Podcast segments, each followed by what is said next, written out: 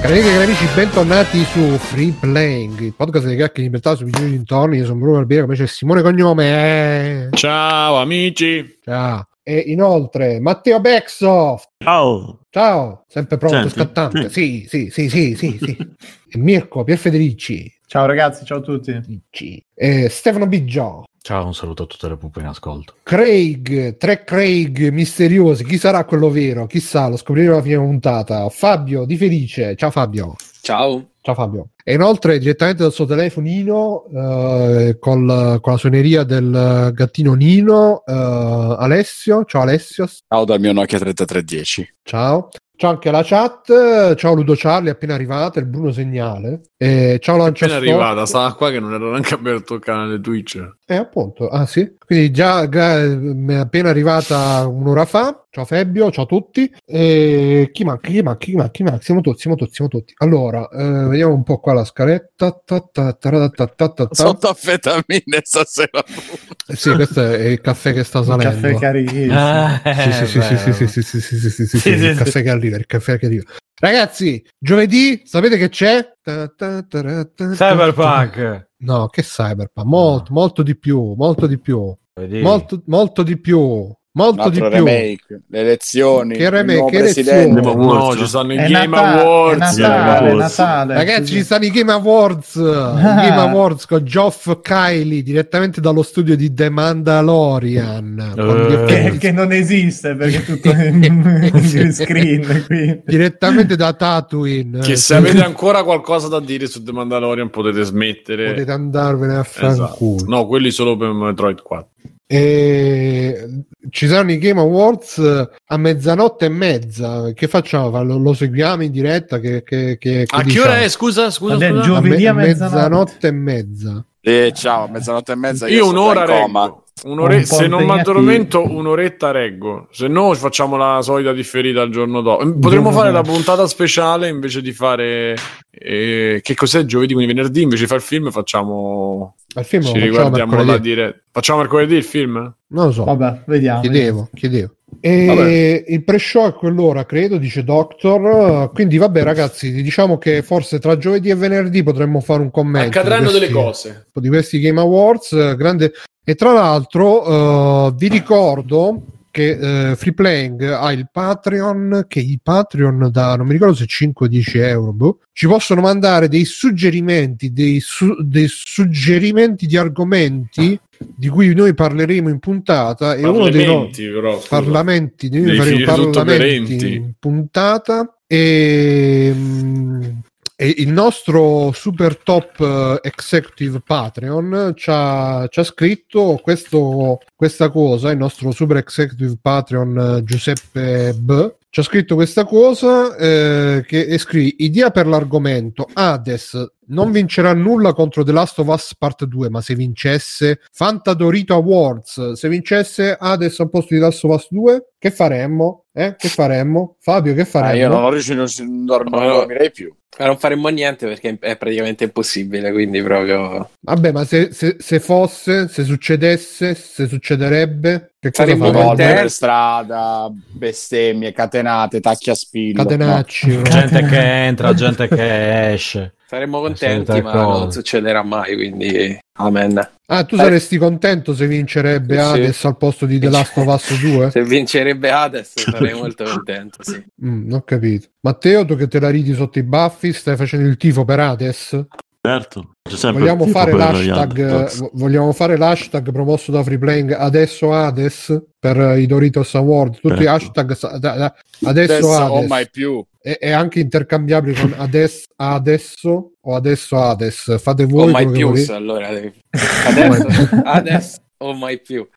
O mai più, sì. È vero, adesso o mai più, bellissimo. La ciao Dave. Titolo puntata dopo 4 minuti. Segnato. Possiamo anche chiudere. Già segnato.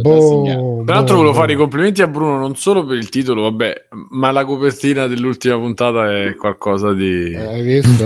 Bravo. Che signora.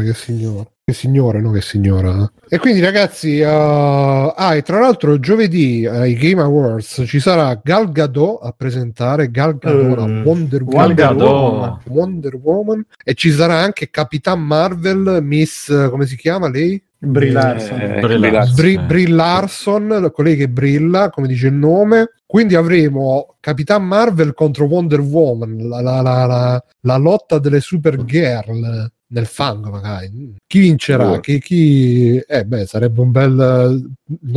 è come Hades che vince, non succederà, ma se succederebbe, che farebbe? Tanto segniamo Hades, oh my Dios. E quindi così. Poi vabbè ragazzi, un'altra...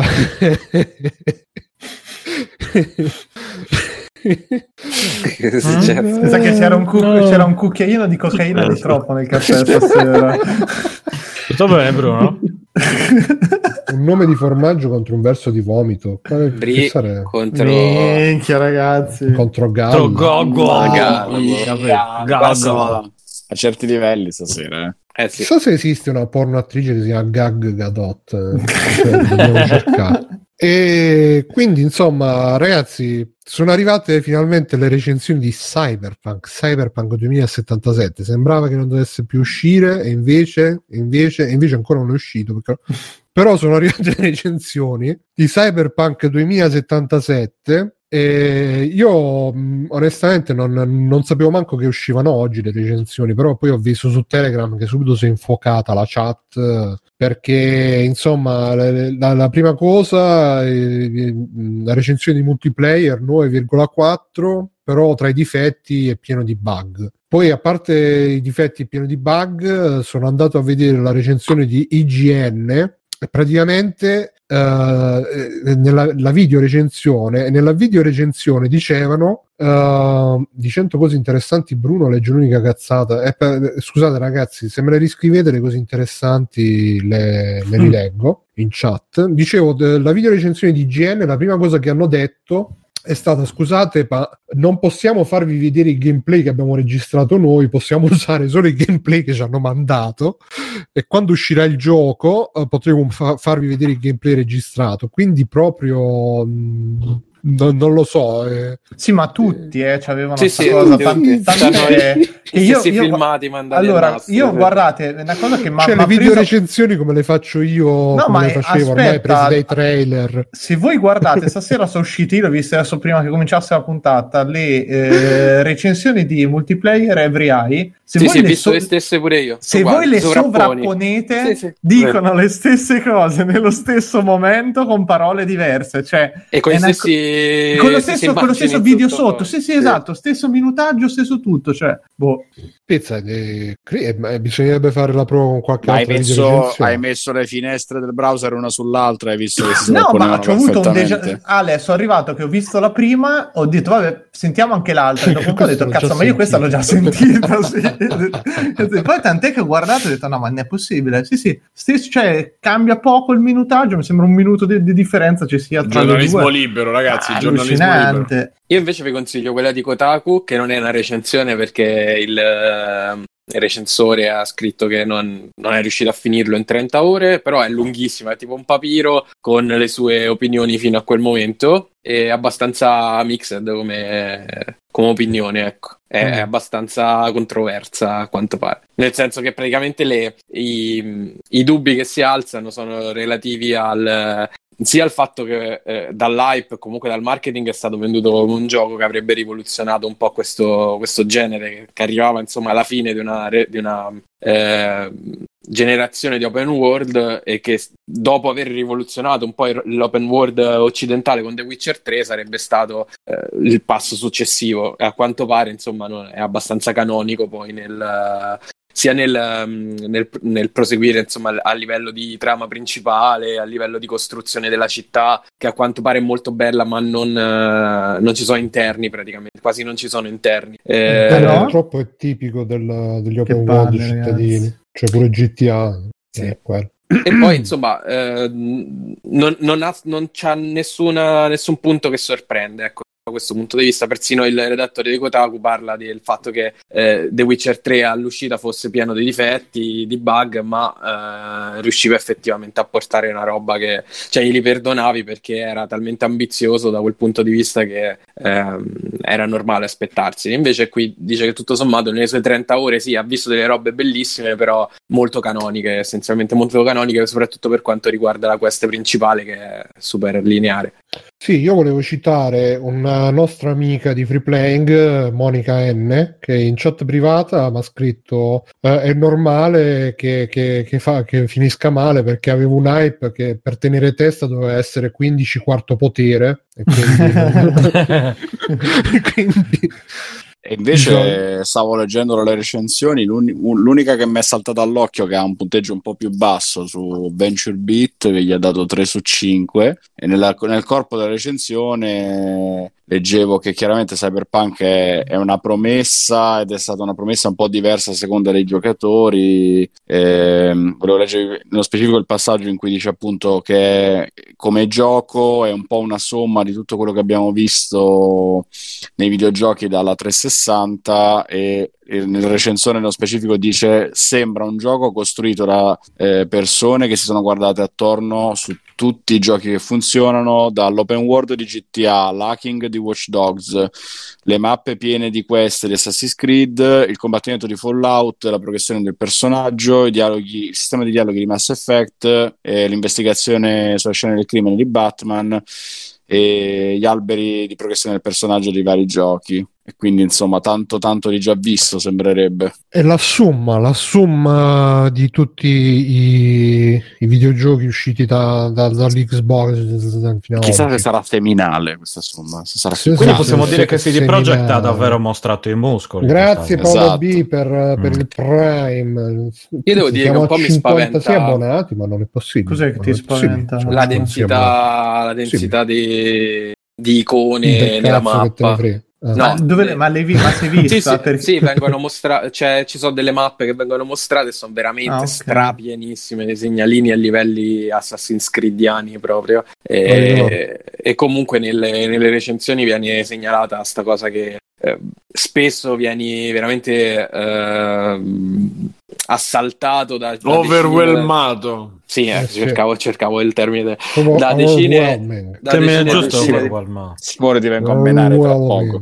decine di chiamate, perché poi molte di queste missioni arrivano attraverso il telefono. Minchia, quindi ti stanno chiamando tutto il pronto? Sì, Cyberpunk, vuoi farla? Sì, e poi ti sblocca il segnalino sulla mappa, quindi molto presto. Comunque la cocaina fa malissimo, ragazzi, cioè, la Coca-Cola di Vasco è uno spot contro la droga, andrebbe proiettata nelle scuole.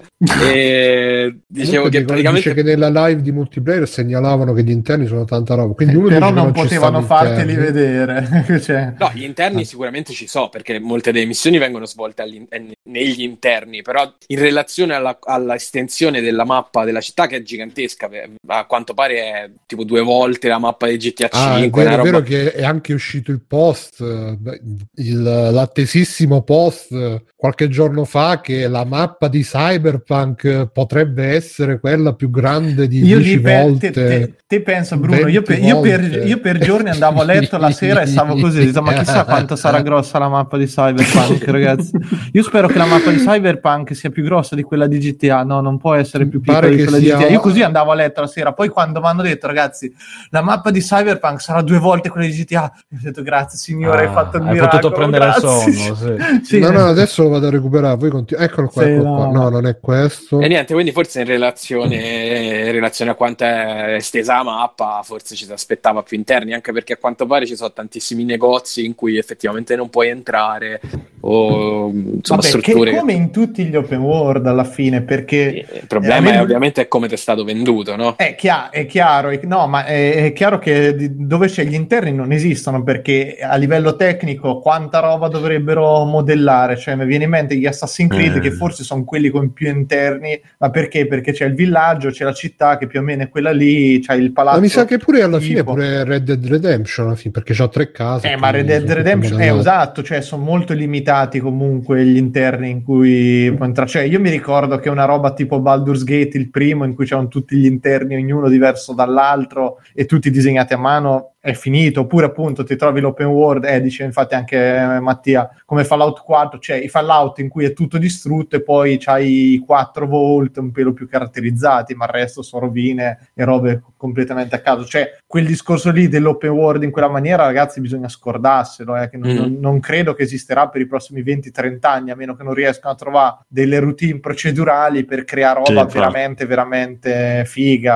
Ma infatti la soluzione sarebbe un'area meno esterna, cioè semplicemente non fai la città che è 100 miliardi di chilometri. Ma infatti anche per me un gioco del genere conta fondamentalmente il ritmo che ti dà lo spostamento da una zona all'altra e quando arrivi in un posto che valga la pena. Per me un'altra di quelle cose che in The Witcher 3 proprio mi hanno sfrantumato le palle erano sti viaggi. Attenzione, violenza contro le donne in chat in diretta. Ma Alessio scrive Ludo Charlie schiaffi anche per te. Alessio, ma che è? Alessio, che è? Perché posso metterla con Simone? Perché ha provato overwhelmato. Cioè, no. No, è che adesso Alessio è strafatto stasera, non si controlla più. Sì, di destra strafatto. Sì.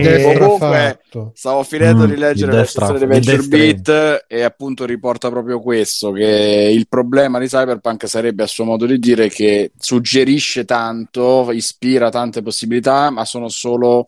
Secondo me sono solo suggestioni, nel senso che poi appunto il gioco non porta a compimento possibilità di gameplay emergente in cui sei tu a intervenire, a interagire con l'ambiente. Però potrebbe darsi che è tutto scriptato, è questo.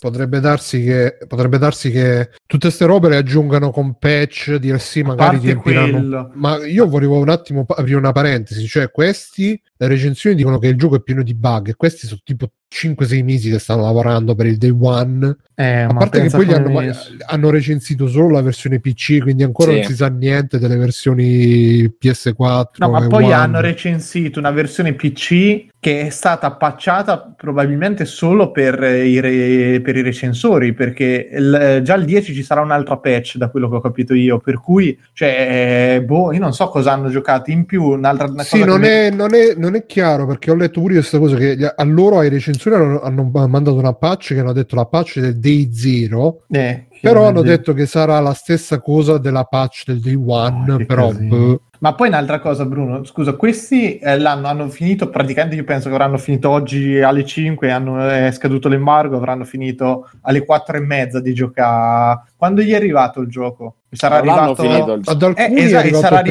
venerdì e hanno fatto 40 ore da venerdì, perché ho visto che la main quest più qualche secondaria dicono la media di 40 ore. Ma quasi nessuno avrà finito il gioco, perché pure questo di Venture Beat dice che adesso si continua la quest principale, ma non perderà tempo con le secondarie. Dice Fabio una settimana fa che gli è arrivato. Ammazza, comunque pure The Witcher 3 arrivò però posso fare, qui butto la polemica. Allora noi, e soprattutto Fabio, ci abbiamo avuto da che fare con delle console al lancio che non erano accettabili, che con una serie di bug, dei difetti, dei problemi, e sta cosa è stata ritenuta da tutti inaccettabile, comunque che te all'uscita ti trovi una certa serie di problemi. Sta cosa qui secondo voi è accettabile comunque che un gioco esca in ste condizioni oppure no? Cioè secondo me se il gioco funziona, cioè io compro il gioco, scusa finisco Ale una cosa, io compro il gioco, non ci metto la patch perché non ce la metto per una serie di motivi e mi trovo con una roba tra il problema, non diciamo ingiocabile perché è probabilmente esagerato, però con grossi problemi. C'ha senso sta roba? Cioè questa cosa qui uno non lo deve tenere in considerazione? Per me sì. Ma dal punto di vista del consumatore sicuramente è inaccettabile, però se pensi quante cose si incrociano con queste date d'uscita, mi sa che non avessero neanche più di tanto, come dire... Più di tanta scelta, se non di farlo uscire. E io stavo dicendo prima, cioè questi adesso già sono 6 mesi che stanno crunchando a bestia per farlo uscire il day one, ma visto che è pieno di bug cruncheranno a bestia pure dopo, pure peggio, pure peggio. E poi diceva uno in chat, Fabio Z, qualcosa del genere, diceva poi cruncheranno per fare il DLC e poi cranceranno per fare non so che cos'altro, quindi questi, cioè, praticamente se ci arrivano vivi al 2021, no, cioè non so che cazzo gli aspetta veramente, perché deve essere veramente c'è pure la patch quella per next gen che è vero, sì, vabbè, quella finché promette. Ma sai quanta gente che ancora non se lo compra perché aspetta quello? Ma no, io ma il primo, no,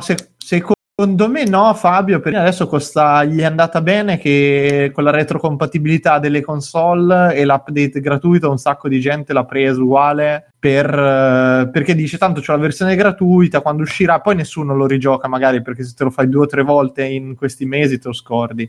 Però ecco, io so da parte tua, cioè io da utente so che questi giochi sono problematici, con una notte il gioco completo, bello, rifinito, che aumenta esperienze e tutto. Ma poi, cioè, CD Projekt ha sempre lavorato così, quindi. Esatto, però a me da utente adesso come adesso, cioè Cyberpunk è il mio genere preferito, prima persona altro genere preferito, cioè è il gioco della vita e non ho la minima voglia di prendere. Sì, poi tocca capire appunto, perché la patch dei One ce l'hanno avuta il sito?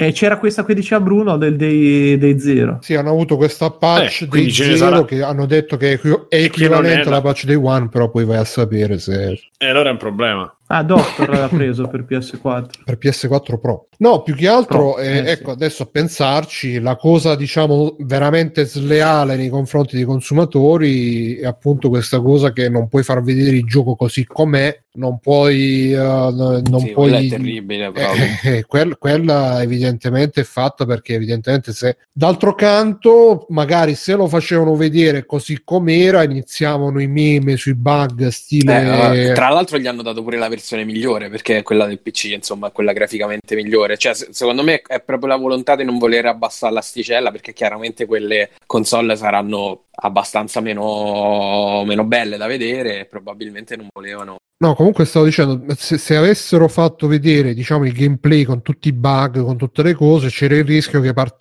partisse la gara a fare i meme divertenti, come successe per Unity, che era un gioco veramente bello. Sì, no, però alla fine, quando poi è passato, quanto sarà passato, un mese dall'uscita? No, di più, bro. Hanno aggiustato, vabbè, comunque alla fine... Vabbè, era però Unity era proprio rotto, bro, dai, c'erano i molti rotti. Era un gioco che ti dirò più che degno, io l'ho provato secondo me, avendolo provato dopo diversi anni, in Assassin's Creed 3 mi si è buggato proprio al tutorial, è sparito lo schermo, invece Unity nessun bug. Scusa Fabio, Multiplayer nei contro della recensione ha scritto: mai visti così tanti diversi bug in un singolo gioco. che potrebbe vista anche in senso positivo, potrebbe essere vista anche in senso positivo, ragazzi, mai visti così tanti bug. Cioè, però cazzo, che te devo non si può sapere, ma è una definizione di una pesantezza, chiaro, per me poi letto così magari sono tutti diversi bug, ma tutte cazzatelle, appunto. L'omino, io sentivo Serino che oggi diceva l'omino in T-pose, quello che parla col cellulare non c'ha il cellulare, che so cose che te ne accorgi, non te ne accorgi. Ok, però, cioè non è magari non è la faccia 9 e mezzo.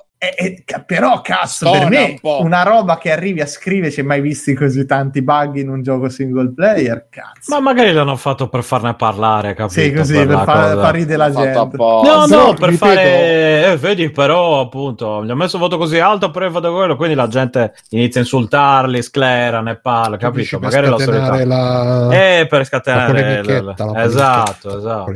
No, però ripeto, cioè per me quello che è successo con Assassin's Creed fu esagerato e probabilmente volevano evitare una cosa del genere. Era il bersaglio facile di turno, no? Perché la serie è diventata una pagliacciata già molto tempo fa ed era facile attaccarlo. Sì, però ragazzi, non ti puoi permettere di andare contro. Per me purtroppo rimane il fatto grave che tu dai un gioco che in assenza di internet... Ecco, no, è ingiocabile. Torniamo alla domanda che facevi, appunto. Volevo risponderti su questo. Il problema, secondo me, è che ormai, soprattutto giochi di questo tipo, sono così grandi e loro hanno questo problema delle date che vengono decise a tavolino mesi e mesi prima, probabilmente dalla parte più amministrativa, diciamo, degli studi di sviluppo, per cui non ci si può fare veramente niente. Senza internet ormai non si vive in generale sotto tanti aspetti, e per quanto riguarda i software è inevitabile che vivono anche di aggiornamenti, per cui la patch fa parte del gioco. Al day one 50 giga e te li scarichi. Facciamo sempre perché... gli stessi discorsi, ragazzi, non fa parte del gioco, non è normale, è che la gente, i giocatori mediamente sono ridicoli e non lo fai, non lo compri. Quando cominciano a vedere che day one la gente non li compra, un anno prima la società dice: un anno prima deve uscire il 10 dicembre, nel frattempo escono 1000 cazzi, perché fino all'ultimo giorno possono uscire, Alessio, 1000 errori. Ma se ascolti, quando ti sto dicendo, se la gente non comprasse day one saremmo tutti favola. Io dico, per me, se uno dice, come dice Mirko, a me non c'ho interesse. Tra l'altro io sono uno che lo prende, lo prenderei settore, tu conosci un solo settore in cui la gente, il grande pubblico, non va in matta al primo giorno di un film, al primo giorno. Ma Ale, il film non è che ti arriva che c'è l'aggiornamento del film.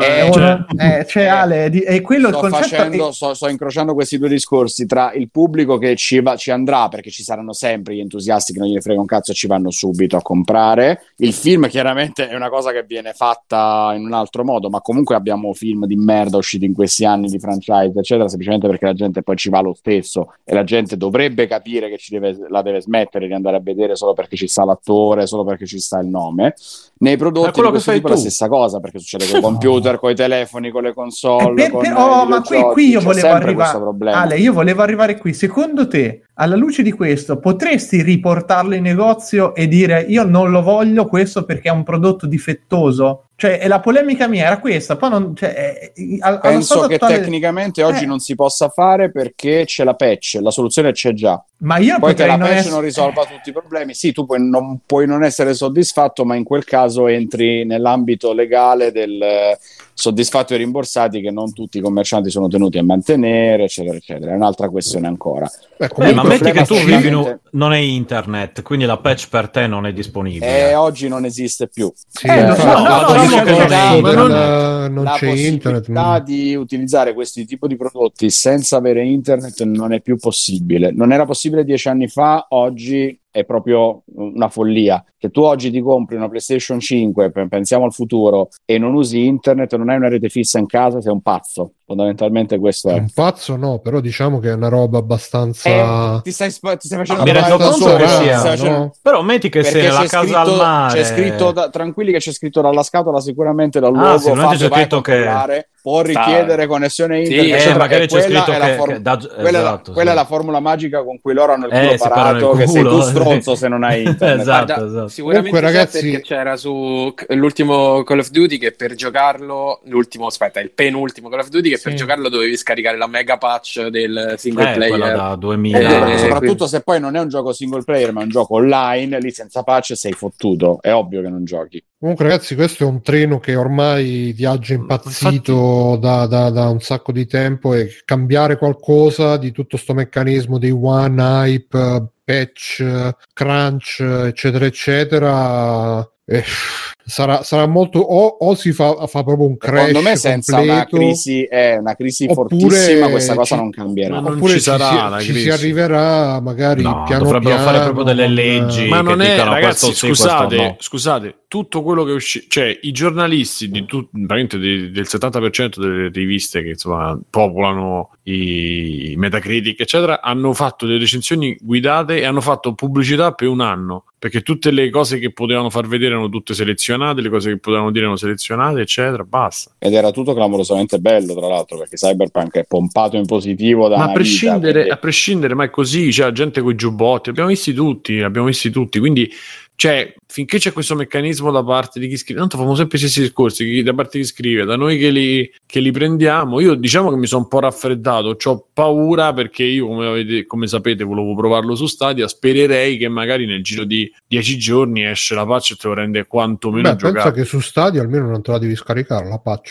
Quello dico, quindi diciamo che può essere una cosa, dice beh, con l'occasione che c'è il pacchetto di Stadia eccetera, c'hai il pad, c'hai tutto, poi alla fine te lo giochi quando va meglio, intanto sta lì e te lo puoi iniziare. Poi Simone, comunque dicono che le musiche sono spaziali, già la video recensione di genere comunque... già c'è delle musiche alla però fine qui non l'ha preso nessuno. No, ma prendo di hype, prendo digitale adesso. Tra 2 giorni.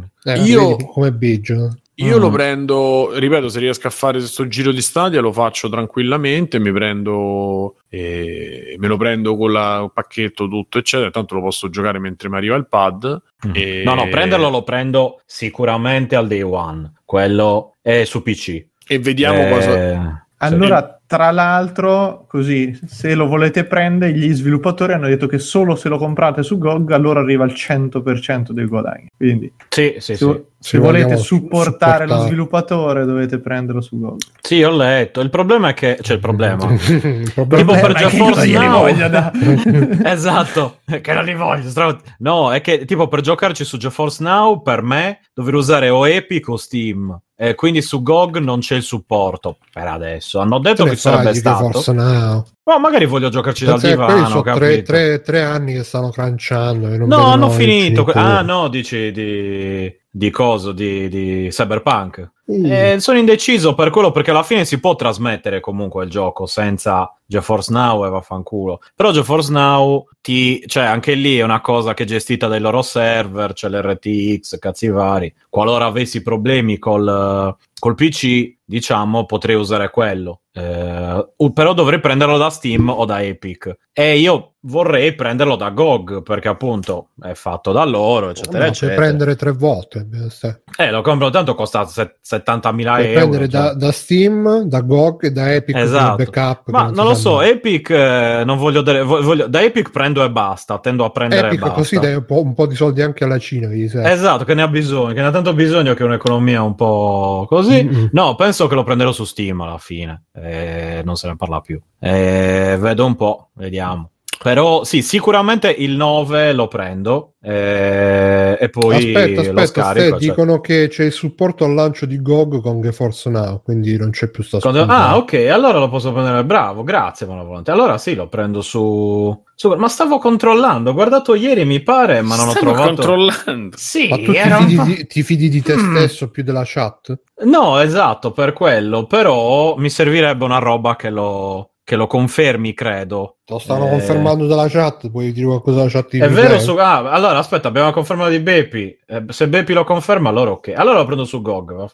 Anche Fabio dice che c'è pure su GOG con Fabio, vabbè, allora, me l'avete confermato voi. Allora, Fabio è il nostro supporto su Twitch. Esatto. Regala abbonamenti, quindi lui c'ha i soldi, c'ha uomini dappertutto. Esatto. Allora vabbè, lo prendo su GOG. Allora, risolto. Era solo, ecco, il mio dubbio è era su dove prenderlo, non quando. No, scusate, no. Vabbè, a parte lì, che lì lo sapete, quello era assicurato. Vabbè, poi altri chi è che Mirko? No, Day One chi è che lo prende? Vabbè, Simone detto, se riesco con io Stadia. Sì, io volterei pagina sì, in questo momento storico di Free Playing. È ora di voltare pagina su Cyberpunk, ne parleremo probabilmente la settimana prossima con Simone che ci racconterà il suo Day One. Io per fortuna con il fatto che ormai non riesco a giocare le robe se non tipo un mese dopo che le ho comprate eccetera eccetera, quindi sto abbastanza... cioè dopo che ho comprato decine di giochi con l'hype del day one e poi li ho giocati un mese dopo, se proprio li ho giocati, molto spesso manco li ho aperti, ho detto beh sai che c'è, poi adesso col cibo per i gatti non devo sgarrare che sennò qua non si mangia. E va bene, a parte queste ecco un'altra notizia presa da Every Eye, i furti acrobatici di PlayStation 5, non so se quella è molto bella, sì. Praticamente pare che adesso con le festività alle porte molti corrieri stiano venendo derubati proprio mentre stanno portando i doni natalizi ai bambini, vengono derubati perché appunto sono carichi di PlayStation 5, cellulari, droni eccetera eccetera. E praticamente c'è una banda, ci sono delle bande che fanno le rapine alla Fast and Furious, cioè si mettono con la macchina dietro il furgone, uno esce, si mette sul parabrezza, sul cofano, scusate, E da lì poi apre il furgone da dietro e si frega le robe, tutto in movimento, e dice che in Inghilterra fino adesso ci sono state 27 di questi casi e c'è anche una foto, se andate sull'articolo non quello di Every Eye, quello linkato dalla fonte di Every Eye, c'è la foto in bianco e nero di questi che si stanno Fabio, che ne pensi di questo? Tu che c'hai avuto un rapporto particolare con la PlayStation? Beh, io penso che tra console rotte, gli hacker che comprano gli stock da 2000 console, quelli che te la rubano dal furgone, cioè voglio dire, è diventato veramente Fast and Furious questo lancio della PlayStation 5. Tutto per non aspettare, capito? Non per aspettare. C'è anche Toretto che viene sparato da un carro armato. Non lo so, volante. Però no, sì, sono veramente le robe di fuori. Con una con la cassaforte dietro che si trascina. Cioè, io penso che già è un mezzo miracolo se riesci a trovarla. Oppure se l'hai prenotata e ti arriva tipo 3 mesi dopo. Poi devi sperare che non te la rubano nel tragitto, che ti arriva non rotta. E che non te la fotte, che la patch non te la fotte. Tra l'altro, mentre la prendevi online, devi sperare che non c'è un gruppo di hacker che ne comprate 3000 per venderle poi. Cioè, una roba da fantascienza. E poi c'è la gente che si stupisce del fatto che la Yakuza aveva rubato i camion di Super Nintendo in Giappone. No, ero io in realtà. Era un'omissione del gioco. Capito? Non volevo dirlo. Quello. Non volevi dirlo. Vabbè.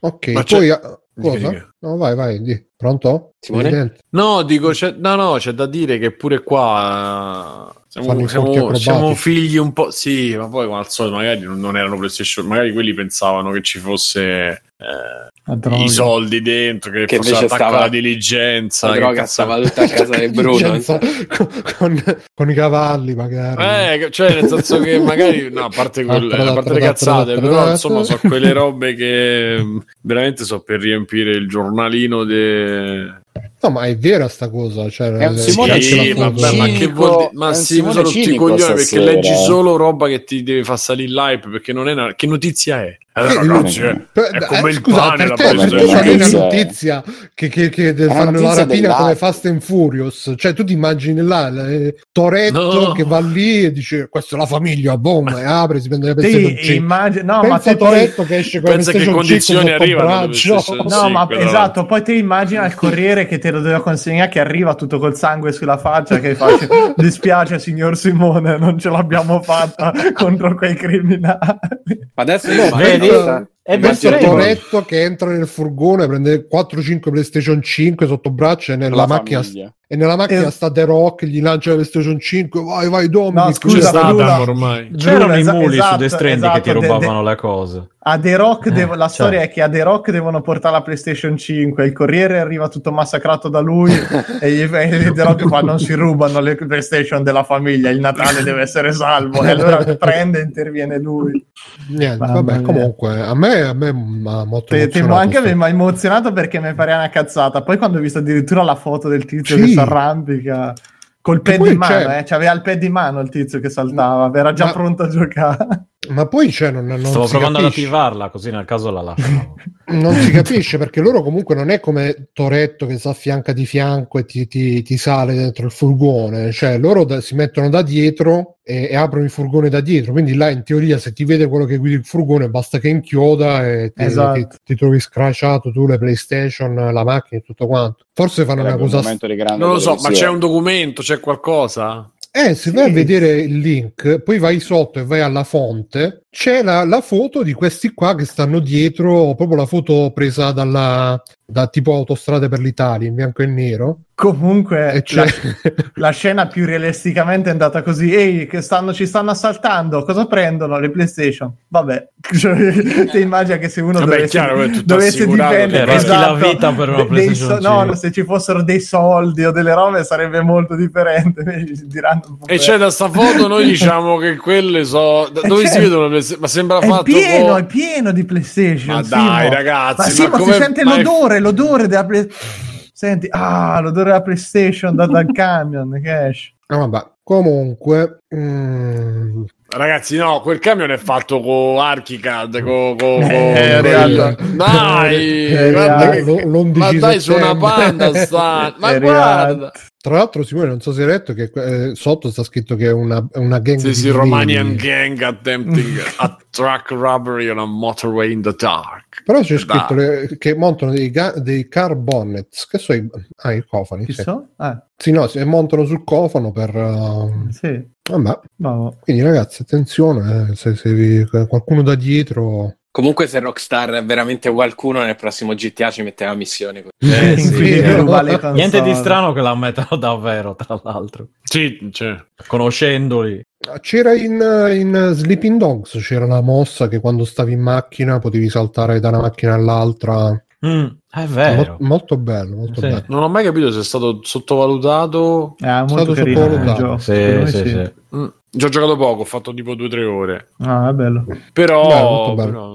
Molto bello. Vabbè, altro mondo del... Non si capisce se ancora se è il mondo del crimine oppure no. Il caso Euro Media Shop, che io onestamente... diciamo che è abbastanza evidente che non appartiene, ma... Fabio... Non contento, ho donato anche su Patreon. Grazie Fabio, siamo a 96. Madonna Fabio. 96 euro sul nostro traguardo di 99 euro. L'anno del supercafone 99. 1999. Esatto. Ma nel frattempo ci ho anche i videogiochi che so fa. Attenzione, ciao, fa volare la fa girare la testa tutto questo successo. L'hype train va più forte che mai. Va a vuoto, sì, lo stai dicendo bene. Non mettermi in bocca parole che non ho mai avuto nel mio dizionario. Nella tua bocca, sì. Uh-huh. E, quindi il caso Euromedia. Che cosa è successo questo caso Euro Media Shop? Tutto comincia qualche giorno fa, quando in Lombardia arrivano tanti volantini di sto Euro Media Shop che praticamente vengono... Bruno, ti manca il buon Fabio, ti manca. In Lombardia apre un sito da Brindisi, volantini in Lombardia ovviamente. Che bello, ma si mangia dove ci sono i soldi, cioè. Non si mangia dove si caga, come Euro Media Shop, si mangia dove si caga. Aspetta, vai. Ha riempito di volantini tutta la Lombardia, che vendeva sta PlayStation 5 sotto costo, manco prezzo di niente. E praticamente la gente, qualcuno se l'è comprata, è andata sul sito Euro Media Shop, che ancora è online, tra l'altro, ho controllato prima, e praticamente per ordinarla ti facevano mandare i soldi via bonifico, e però insomma queste PlayStation 5 sotto costo ancora non si sono viste, non sono arrivate. Strano. E però la cosa strana è che comunque si sa nome e cognome del titolare.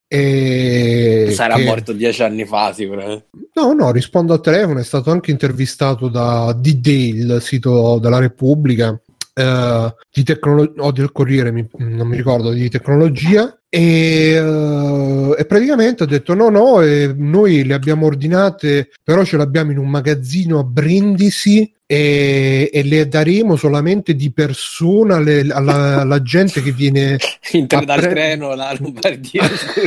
Più tra l'altro mi è piaciuto molto il passaggio in cui ha detto il presunto titolare che loro non hanno mai fatto prenotazioni prima per non farle bruciare, perché le tenevano come prodotto civetta da mettere in volantino. Certo, no, aspetta però, nuova. Non sono sicurissimo su sto, hanno detto che le vendevano anche direttamente dal negozio, ma non so se a tutti, credo che comunque a quelli che l'hanno ordinata hanno detto non voglio dire cose sbagliate, che sennò qua poi possono partire guai. Però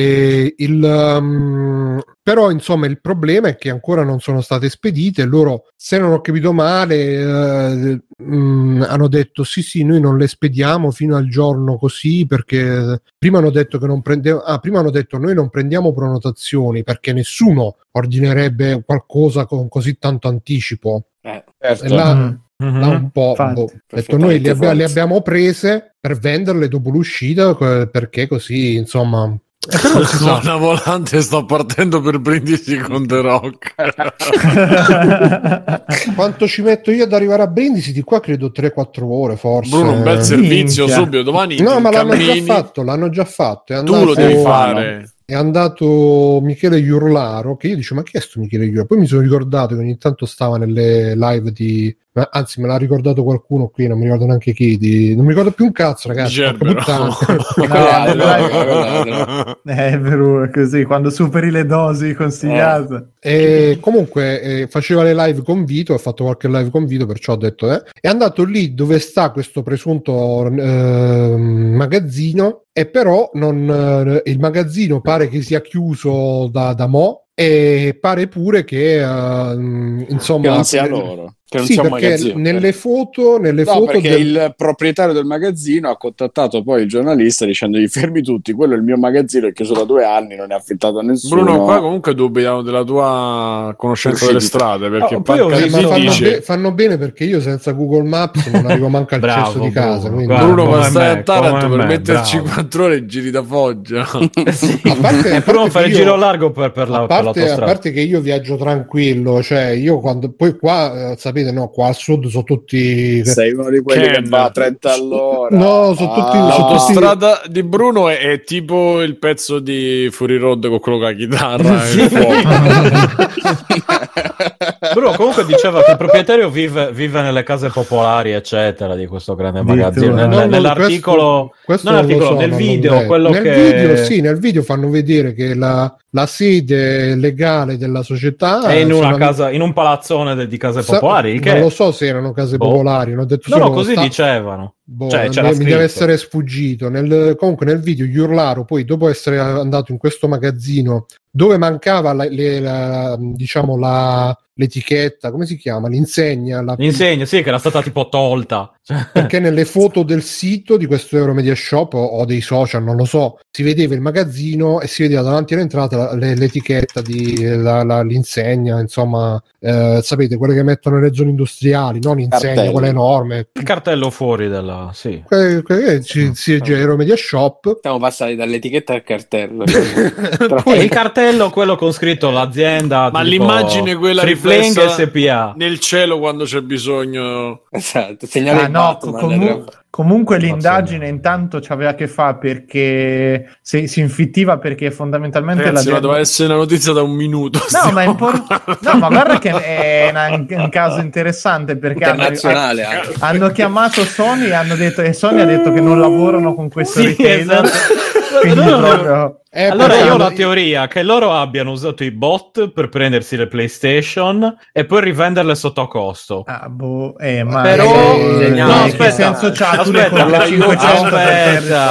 con l'aiuto dei vampiri all'incontrario. Allora, poi però non le hanno vendute sotto costo, le hanno vendute a prezzo normale da un'altra parte le hanno vendute a prezzo normale o maggiore, e adesso stanno facendo uno scam capito, col bonifico eccetera. Col bonifico l'ho letto su chiave argonica, sembra tutto perfetto. Sembra più Mi Manda Lubrano, vecchia mania.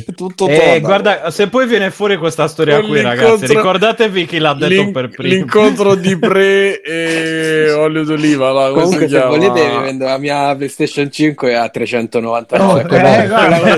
Vedi?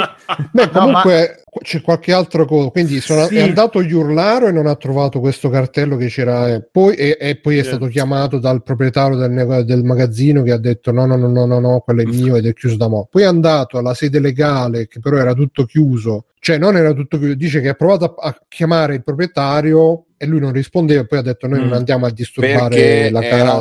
Perché era un normale giorno di festa, era mercoledì e quindi... Sì, ma c'erano pure le recensioni comprate su Telegram. È vero. Mamma mia, quello è il mio, quello è un mito. Il tizio che gli ha scritto, non sapevo nemmeno che cosa stavo recensendo. No, quello è perché vi dovete fidare. Aspetta, non volevo ingannare le persone. Spieghiamola bene la cosa. Praticamente sono andati a vedere quelli che lasciavano recensioni su Facebook, credo, di questo negozio, sono andati a rintracciare. Uno ha detto hanno comprato la recensione su Telegram, e poi sotto questo qua che si vede che è uno che è un po' malamente, però c'è il cuore duro, ha detto no guarda amico, non comprare là, io non ne sapevo niente, non voglio fottere la gente, e quindi ha messo in guardia il giornalista dal comprare lì. E poi quelli di DD hanno anche intervistato appunto il proprietario, che ha detto no ma noi siamo un'attività che dura da 3 anni, e loro hanno detto ma scusa, ma il sito è online da ottobre. Dice no ma prima eravamo un'altra cosa, ci siamo dovuti reinventare. Poi dice abbiamo spedito i volantini in Lombardia perché là ci stanno più soldi che non qua, e comunque dal 18 mi pare che hanno detto che dal 18 cominceranno a spedirle. Io comunque, onestamente di cosa? Dal 18 di dicembre 2018. Questa è una tua supposizione che sia dal 18 dicembre, infatti. Nel frattempo Ludo Charlie in seconda posizione tra quelli che chattano di più, prima posizione il nostro Babydeath. Ragazzi, scrivete che poteste raggiungere il primo posto di chatter di Free Playing. Sono zittire Babydeath per permettere a Ludo Charlie di passare in prima posizione. Io comunque ce l'ho una mia teoria, però producer ormai. Cosa ce l'ho una mia teoria, però non la dico perché insomma me la tengo per me. Anche... non ce la vuoi spoilerare. È leggermente passabile di denuncia, però. Può darsi, beh, sì. Anche la mia effettivamente. Oh ragazzi, quindi io stavo scherzando. Per noi andiamo al prossimo argomento. Cosa c'è? Ragazzi, io stavo scherzando. Sono completamente ubriaco, non so quello che dico. Le scrivi in una busta chiusa e poi magari quando. Ok, poi dopo. Esatto.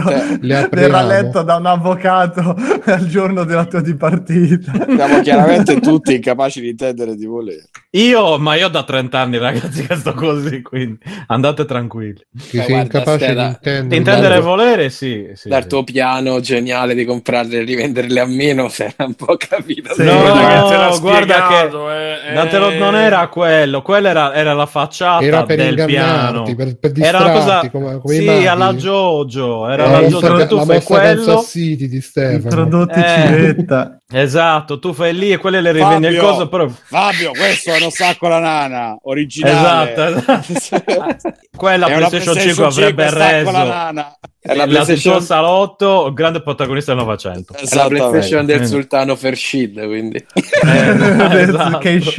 È un Keishan originale. Un Tufenkian. Va bene, allora basta prima che ci denuncino. Allora parliamo di altro. Comunque Ludo Charlie ha lanciato l'hashtag zittiamo Babydeath, attenzione. Ma povero Babydeath è producer, può dire quello che vuole ormai. Ma che ha fatto Babydeath? No, come che ha fatto? Il Patreon ha il primo posto come chattatore seriale. E Ludo lo sta insidiando. Vai.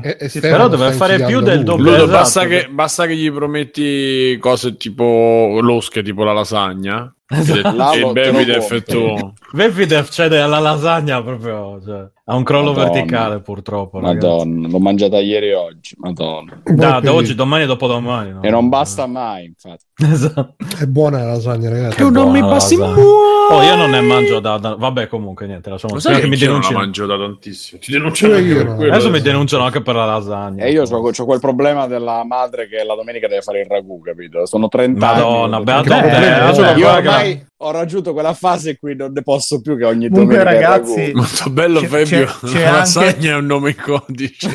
Esatto. Lasagna vuol dire piedi, chiaramente. C'è anche chi ha pagato $900 per una PS5 e dentro c'era un blocco di cemento. Quello io me l'aspetto più. Anch'io, non mi sembra questa grande. No, ormai, ecco, il ladro creativo che non è successo in Italia, diciamo. A suo modo, comunque, la mia vecchia console era un blocco di cemento. Sì, tecnicamente è successo a Fabio, però non era di cemento, era un blocco di plastica. Era un blocco di plastica. Un blocco di plastica. Era perché un blocco di plastica. Fabio dice: ma lasagna è un nome in codice? No, in teoria no, però alla fine no, volevo aggiungere che alla fine a dire purtroppo ogni cosa marcisce, ogni cosa si inschifisce proprio. Ok, va bene. Allora, siamo l'esempio. Siamo quasi... fare risposta zitti con gli gnocchi di ieri. Madonna. Quindi io avevo fatto sta cosa, però allora premessa. Bruno, ma che hai scritto? Cyberpunk 2070 tette. Hai visto che inside joke? Bruno. L'ho letto adesso. Non ho capito adesso. Oh, ragazzi, subito seconda elementare, zona retrocessione. Io allora, per me questo è il livello più alto di umorismo che posso capire, quindi per me Bruno è l'umorista più grande che conosca dopo il bagaglino, chiaramente. Poi ma perché tra l'altro adesso ti dicessi sono Massimo D'Alema. Che no, guarda, quello non me lo dire, perché poi dobbiamo fare la puntata con la voce di Romano Prodi. Con la voce di Romano Prodi. A parte gli scherzi, nella molte recensioni stanno dicendo che dal punto di vista diciamo della sessualità è molto superficiale, specialmente nella rappresentazione dei trans, poi là si scenderebbe nelle volgarità che sono comparse nel gruppo Telegram, che non sto qua a ripetere, quindi così mi ha ispirato quella cosa lì per fare questo calembur. Ah sì, è un calembur per ridere. Calembur. O va bene, allora quindi sto già ridendo. quindi allora io non... Onestamente sono quasi le 11, però vabbè, accenniamola sta cosa, e poi chi vuole approfondirla la può trovare nel canale Telegram, dove c'è stata lunga discussione che ancora non si è conclusa probabilmente. Questo è un segmento di Free Playing 420 che ho voluto chiamare l'angolo del piccolo social justice warrior. Io aspetta la fine poi mi dai il via tu, Bruno, senza che non voglio interrompere nessuno. Sì no, ma comunque cerchiamo di stare stretti così non diventa una roba troppo eterna. L'angolo del piccolo social justice warrior di Free Playing, perché questa settimana sono successe tre cose che si possono tutte ricondurre a tematiche social justice. Uno, si è scoperto che in Destiny 2 Osiris e Saint 14 sono gay. E quindi la gente, chi cazzo se ne frega, vaffanculo. E quindi è uno. Poi secondo, Elliot Page ha fatto coming out, si è dichiarato uomo trans, e quindi anche lì insomma reazioni più o meno composte e scomposte. Io dico buon per lei. Sei cascato. Possiamo chiudere l'angolo del piccolo social onestamente. E poi hai acceso il Mattia segnale, l'ultima ma ormai cosa... Mattia è più di destra di Alessio, guarda, l'ultima ormai. Cosa intanto buonasera Google. L'ultima grande cosa è Twitch ha eliminato il tag Blind Run perché era stato sollevato da un'associazione che si chiama Able Gamers, che è un'associazione diciamo che promuove l'accessibilità nei videogiochi per videogiocatori che hanno disabilità, perché era diciamo non abbastanza, cioè dava fastidio, non era abbastanza sensibile nei confronti delle persone non vedenti, e quindi c'è stata questa eliminazione da parte di Twitch, che propone termini alternativi come first run o no spoiler run o cose così, che forse è stata la notizia più controversa tra queste tre. Io metterei in classifica quella meno controversa, è stata quella di Elliot Page, poi quella di Destiny 2 un po' di più, e questa invece ha scatenato polemiche su polemiche, più che altro polemiche mie nei confronti di una ventina di persone, perché non ho saputo resistere al mio istinto social justice, che sono già stati arrestati. No, tutti abbiamo preso nome e cognomi, ragazzi, domani sarà un processo per direttissimo. Qua già in chat vedo le risposte che insomma non condivido, però ripeto, non voglio riaprire tutto sto bordello, anche perché ormai sono già quasi le 11, volevo anche tenerla un po' più stringata. Sì. Sì, infatti. E quindi mi limito a dire che secondo me Blind Run alla fine non era offensivo, però se effettivamente dava fastidio a qualcuno non è un così grande sacrificio rinunciare a questo termine per non offendere la sensibilità di qualcuno. Poi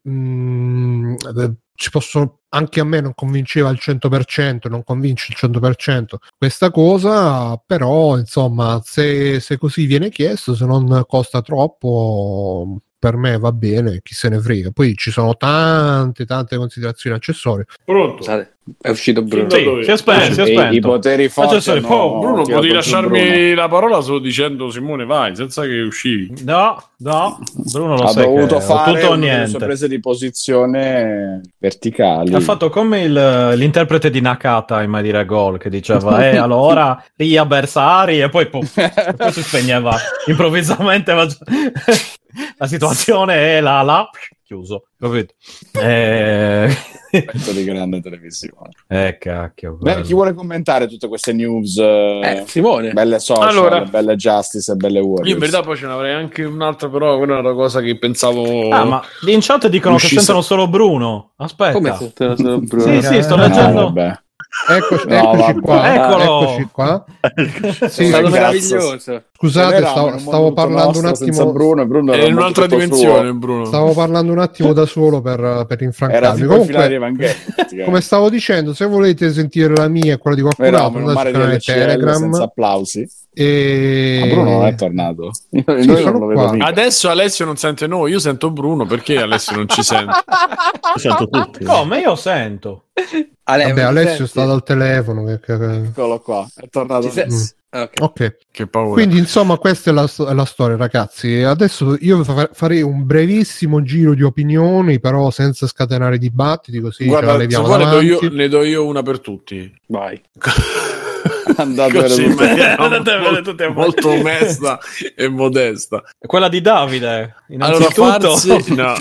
Allora farsi i problemi, cioè questo tipo di problema in base alle decisioni che ha preso una società che prende quelle decisioni unicamente per il capitale, per il profitto, è svilente per tutti quelli che si fanno questo problema. Punto. Io non c'ho altro da dire, perché se si capisce la fonte, cioè la partenza, ci si rende conto di quanto sia comunque inutile il resto. Se poi vogliamo andare sul fatto in sé, se c'è qualcuno, ripeto, poi era stato Antonio Antares, aveva fatto un po' di controllato un po' di queste cose, fact checking, eccetera.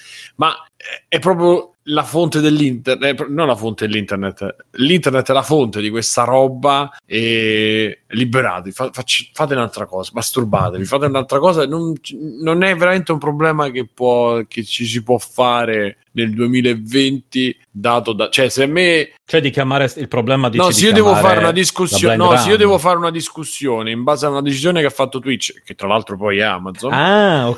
Io non ho perso le prospettive, ho perso le coordinate del tutto, quindi veramente non c'ha senso. Uno, due, se la gente si sente, se ci sta veramente ci fosse un gruppo di persone che si sente in qualche maniera messo insomma a esempio negativo eccetera, facciamoci lo scrupolo, ma facciamoci pure, pensiamo, come dice Bruno, pensiamo a tutti quelli che stanno manifestando il loro dissenso con più o meno battute o più o meno, come se avesse senso, come se fosse veramente importante nella giornata che ci ho avuto io oggi andare a scrivere da qualche parte allora adesso non diciamo più piedi perché io non è, cioè quelle cose lì, quindi non hai più i piedi, tra l'altro. Sì, vabbè, sai che è successo oggi, Simone? Ha perso i piedi, l'ha detto. Ha detto che ha perso i piedi. No, tutto Bruno, dico, in una giornata media di tutti noi, io parlo per me, ma penso anche nella tua, cioè, quindi non si può più dire che non si può più dire blind run perché offende Simone. Questo stai dicendo? No, io ho dato un consiglio alle persone. No, sto scherzando. Cioè, Fabio, tu pensa nella giornata, adesso sei sereno, ma tu pensa al giorno day one della PlayStation 5 oppure nel giorno che magari, vabbè, a te no, o a me, se mi dicono qualcosa tipo appunto, non so cose personali, però nel senso in generale esce una notizia, veramente anche se è finito il pane al mio pane preferito al Conad, è comunque più importante di andare a scrivere da qualche parte allora adesso non diremo più vicolo cieco, cioè che cazzo te ne frega, ma perché, cioè, e tutto questo scaturato da chi? Da Twitch, quindi ragazzi, scaturito da chi? Scaturato, da però mi piace. Quindi proprio per me basta. Va bene. Benissimo, se c'è qualcun altro che vuole aggiungere un minuto, perché sono quasi le 11, se no andrei agli extra credits. Vai. Sì, penso che abbiamo fatto tutto la cacciara possibile già nel canale. Farò il mio personalissimo pamphlet anche su quell'altra cosa, ma fine puntata, non adesso. Quella sull'amore tra uomini, dici? Ah, ok. Allora, meno male, va. Oddio, che partito. Che succede? È partito Bruno. Quello è il mio intervento. Bruno, oh no, è partito Bruno. È il prototipo della soundboard di Free Play. Simone si sta già organizzando per sostituire Bruno. Sembrava un momento di decisioni irrevocabili, però registrato così. Il Brunos ragazzi, perché c'è il Bruno a casa di Simone. Tra l'altro vi vorrei invitare a mandarci, io non l'avevo fatto fino adesso, però visto che pure Multiplayer, che è tipo il sito più enorme, stupendo, e io mi inchino alla loro potenza, stupendamente, i messaggi vocali li manda mettendo il cellulare attaccato al microfono, volevo invitare così sommessamente, se volete mandarci qualche messaggio da mandare in puntata, fatelo, magari taggatelo e poi li facciamo sentire in puntata, che ne dici Simone? Facciamo, sentitevi liberi, sì! A vostro buon cuore, perché che sì! Simone che a seconda proprio in maniera brutale. No, quindi... io sono no, perché fare gli audio no, se li facciamo che poi li possiamo mandare in diretta e farli sentire a tutti, cioè come col microfonino e cose, sì, se dobbiamo fare solite cose, no aspetta adesso lo inseriamo, adesso facciamo no, solo no, dico proprio a brutto, li prendiamo da Telegram, dal cellulare, sì, senza problemi. Se facciamo questo esperimento, ma in teoria non farebbe a collegare il cellulare al PC, è arrivato il Techno Wizard. Sì, in verità no, ma scusa, ma Simone, cioè proprio Simone che fa cose audio eccetera dovrebbe saperlo. Allora in teoria sì, però in pratica Stefano, in pratica no. Il problema è che poi sente solamente la persona che c'ha il coso collegato. Dovrei fare un altro Discord da un'altra fonte, sì, con Telegram, passare il cavo audio virtuale, cioè metto play. Vabbè ragazzi, non mandate più messaggi. Non ci venite in mente, allora, non ci provate. Bruno mi dà l'ok e facciamo cioè se io adesso faccio così. E poi per quanto riguarda le regole, ma sono io secondo me stai facendo grande confusione. Ecco, mi sembra che si senta tutto. Sì. Sono completamente d'accordo con quella frase che è uscita, Bruno, anch'io. Completamente d'accordo. Però anche io sono d'accordo. Anch'io non sono d'accordo con Aku. Non so come su che cosa, ma non è possibile essere d'accordo. Come media cosa lì che devi andare in loco per ritirare la console, facciamo che devi andare in loco da uno di noi a fare l'audio.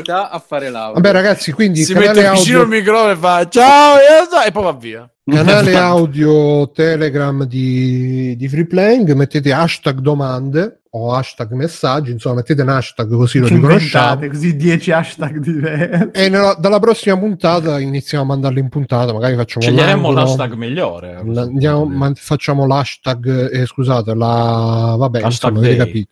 Non è vero, Pepitef, sono io più vicino a te. Non dire che tu poi ti vuoi dare. Scusa, venire da me perché ha detto sei più vicino a me. Già ha cambiato, capito? Io ho PS5. Hai capito che ti fanno questi? Dove vai a pranzo? Lo inviti a pranzo, e mo' lui così. Beppi così, Hai capito? Abbiamo capito. Vabbè, Beppi, c'è anche per quelli come te, non ti preoccupare. Ne abbiamo per tutti. Extra credit. Matteo. Tacchetta. Matteo, inizio col fischio o senza?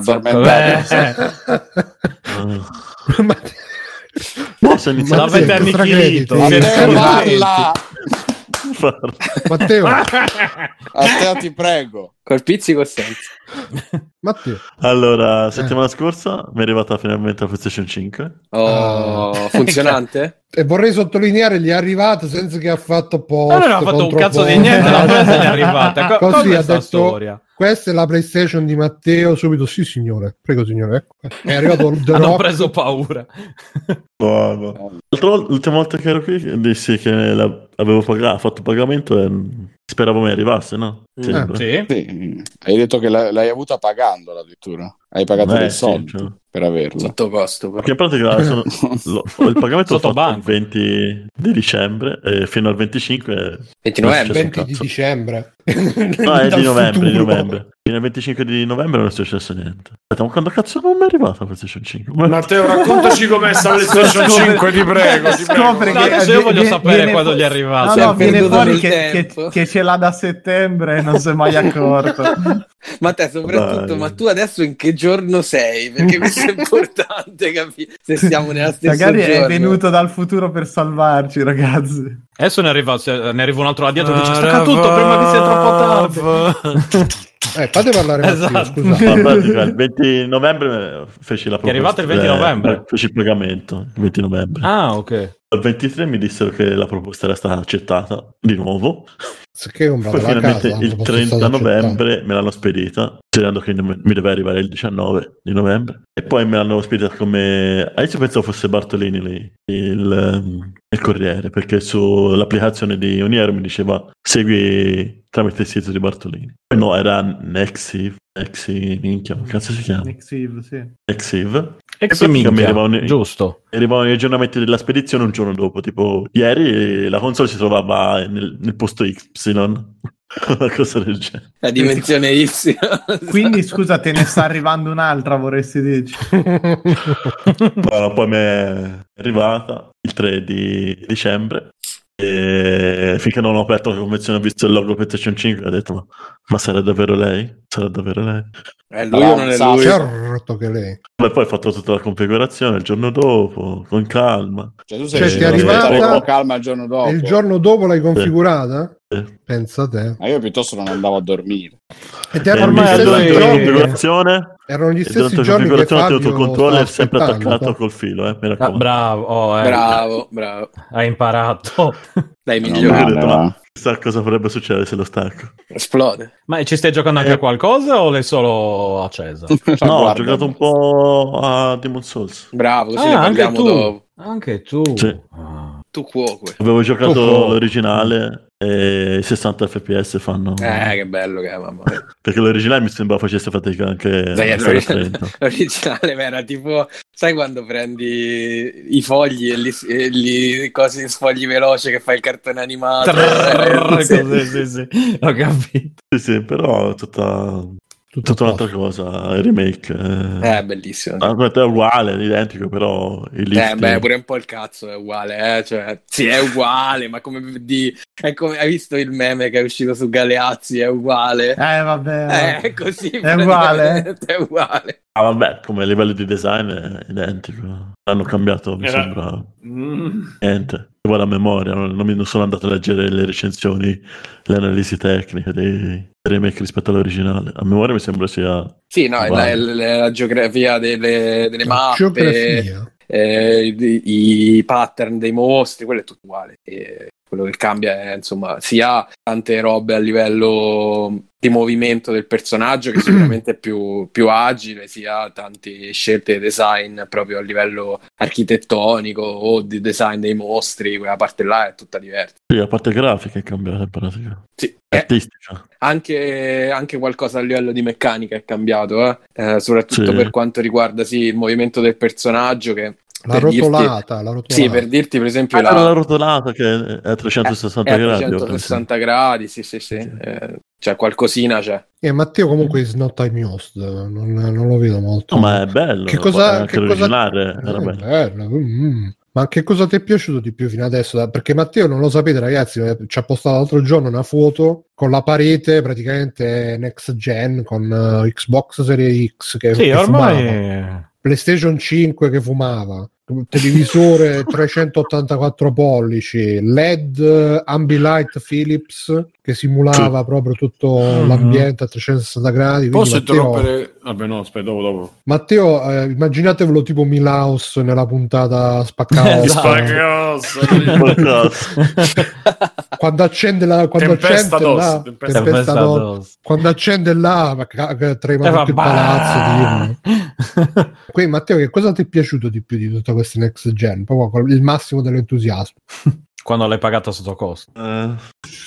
Ah, hai controllato dove l'hai comprata effettivamente? È da un no. mi pare, o no? No, magari da... Vabbè, ragazzi. Ah, sì. Matteo, senti, hai provato Astro col pad nuovo, con i grilletti adattivi? No, sono stato tirato da Demon Souls.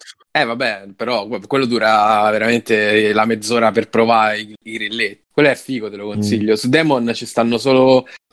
sull'arco, quando usi l'arco senti R2, sì, senti R2 che diventa più no, nemmeno io una volta sola, quindi mi sono buttato sulla classe da noob, nobile, chiaro. Fatto benissimo. Quindi combatti col monocolo. Sì. Smettano di non ridire, è il terzo monocolo che perdo oggi. Però provalo, Matte, tanto ce l'hai preinstallato e è figo l'effetto dei grilli, anche solo per capire che cos'è, insomma. Quindi ragazzi, io direi di lanciare, visto che...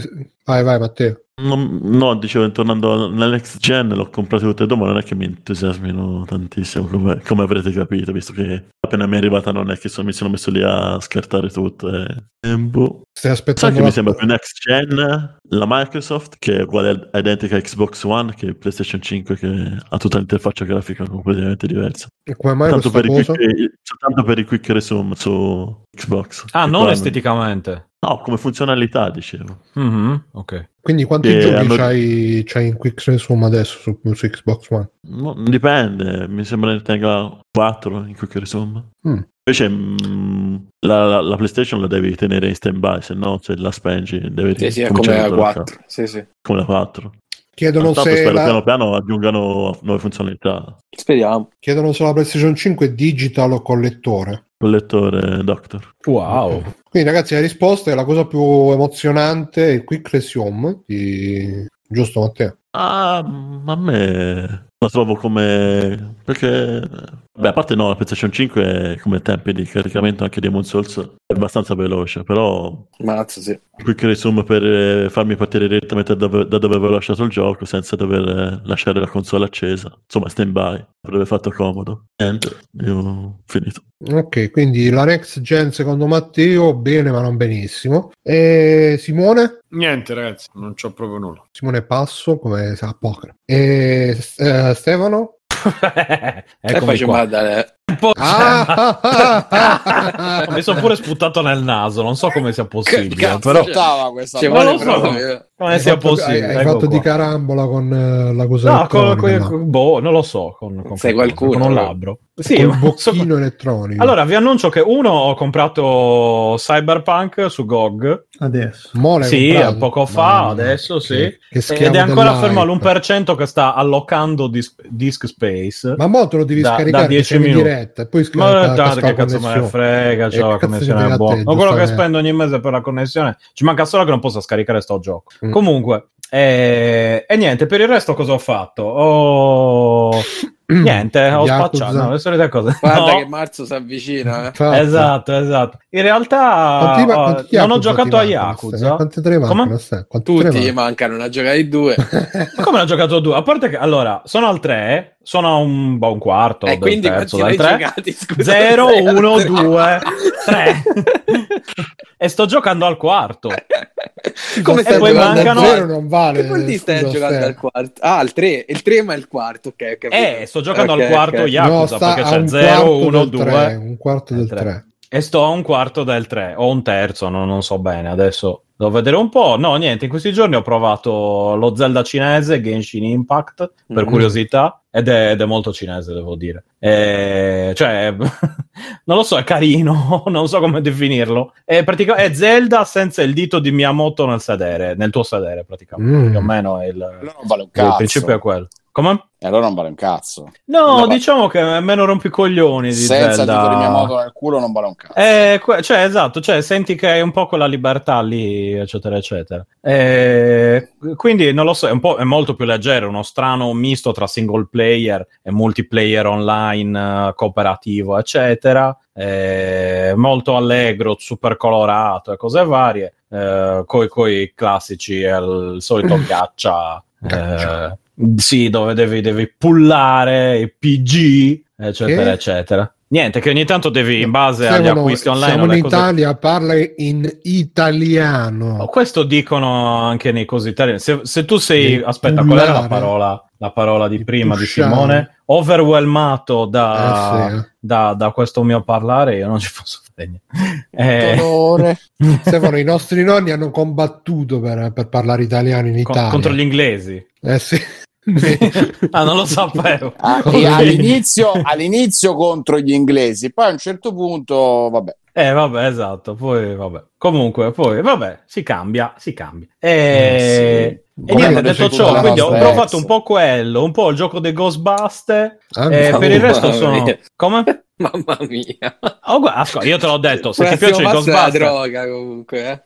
Quella roba l'ho già superata, ormai cioè, non ce n'è più bisogno. Comunque vi comunico che adesso invece sta scaricando tranquillamente Cyberpunk, quindi è tutto a posto, è tutto regolare, ha smesso di alloccare. Stefano Ludo Charlie dice che ci sta giocando adesso a Genshin e che il mondo è bellino. Ah no, pensavo a Cyberpunk, come possibile? È bellino. A che cosa? Non quello di Genshin, proprio il mondo è bellino. Il mondo in cui viviamo? Eh sì. Ah, insomma. A volte. La tua opinione, Ludo. Esatto, a volte sì, a volte no. Dice Bepidef che solo gli stupidi non cambiano idea. Esatto, infatti sono il re degli stupidi. Esatto. Ludo Charlie dice anche che ha trovato il suo asbando ma non riesce a pullarlo. Hai visto? Vedi che si dicono queste cose. Dopo questa puntata andrò a fare una bella pummarola per lavarmi la coscienza. Praticamente tu con le monete del gioco in game ti prendi i personaggi. Ah, okay. Prendi i personaggi che sono casuali come i gacha. Quindi tu devi o paghi oppure aspetti e fai queste monete, eccetera. Queste, come si dice? Valuta, ecco, la valuta del Stefano, gioco. Forza di non parlare la lingua dei tuoi abi. No, io adesso parlo male tre lingue. Prima ne parlavo bene, ma appena bene una, adesso male. Esisterà il gaccia di Gacciaman? Cacchio. Una bella questione. E se no... Qualcuno potrebbe farlo. Oh, se qualcuno lo fa e non c'è ancora i diritti a free playing, ragazzi.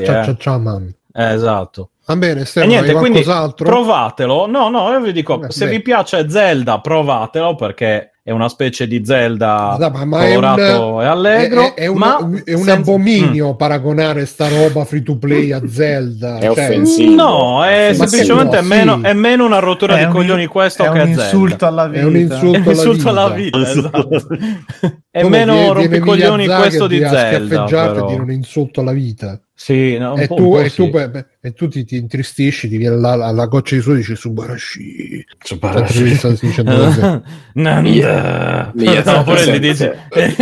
cos'è che dicono bastardo, stronzo, quelle cose lì, che c'è la parola. No, dicono sempre Coiz. Esatto, Coiz.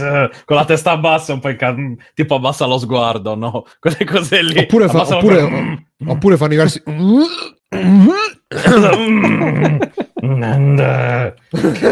vabbè. Comunque vai finisci Steph. No, niente, quindi dateci un'occhiata, è gratis il gioco di Ghostbuster, era gratis su Coso, ma ve l'ho già detto. Quando il programma è gratis il prodotto sei tu. Sì, io sono il prodotto, Fabio, io sono il prodotto di Fabio Di Felice. Esatto. Infatti Fabio, se metti il prodotto gratis diventa il prodotto, diventi il libro.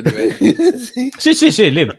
Tra l'altro, cioè, io l'ho anche pagato, l'ho letto, eccetera, eccetera. Quindi, dovrebbero darti un premio per questo. Esatto, e poi mi tratta male Fabio. Cioè, io gli pago il libro, glielo leggo e lui mi maltratta. Quando mai io? Quando pensa se gli disegnavi i baffi sulle pagine, cosa faceva? Esatto.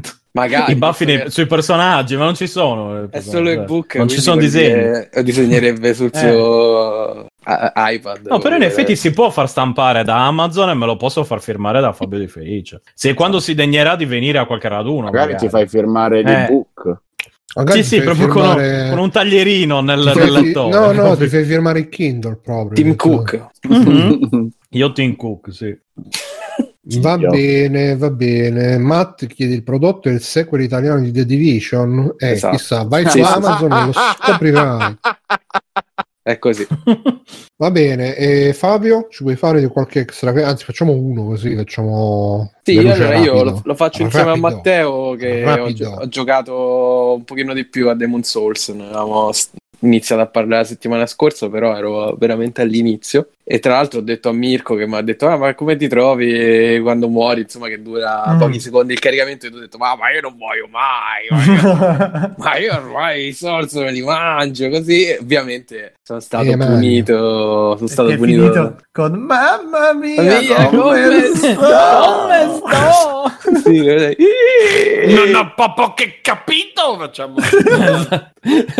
che bello, ragazzi. Per chi se l'è perso, perché ci siamo visti quando è stato mercoledì, vacanze di Natale 2000, il debutto finalmente di, come si chiama, Enzo Salvi, Cipolla Ercipolla, perché ne faccio piagne.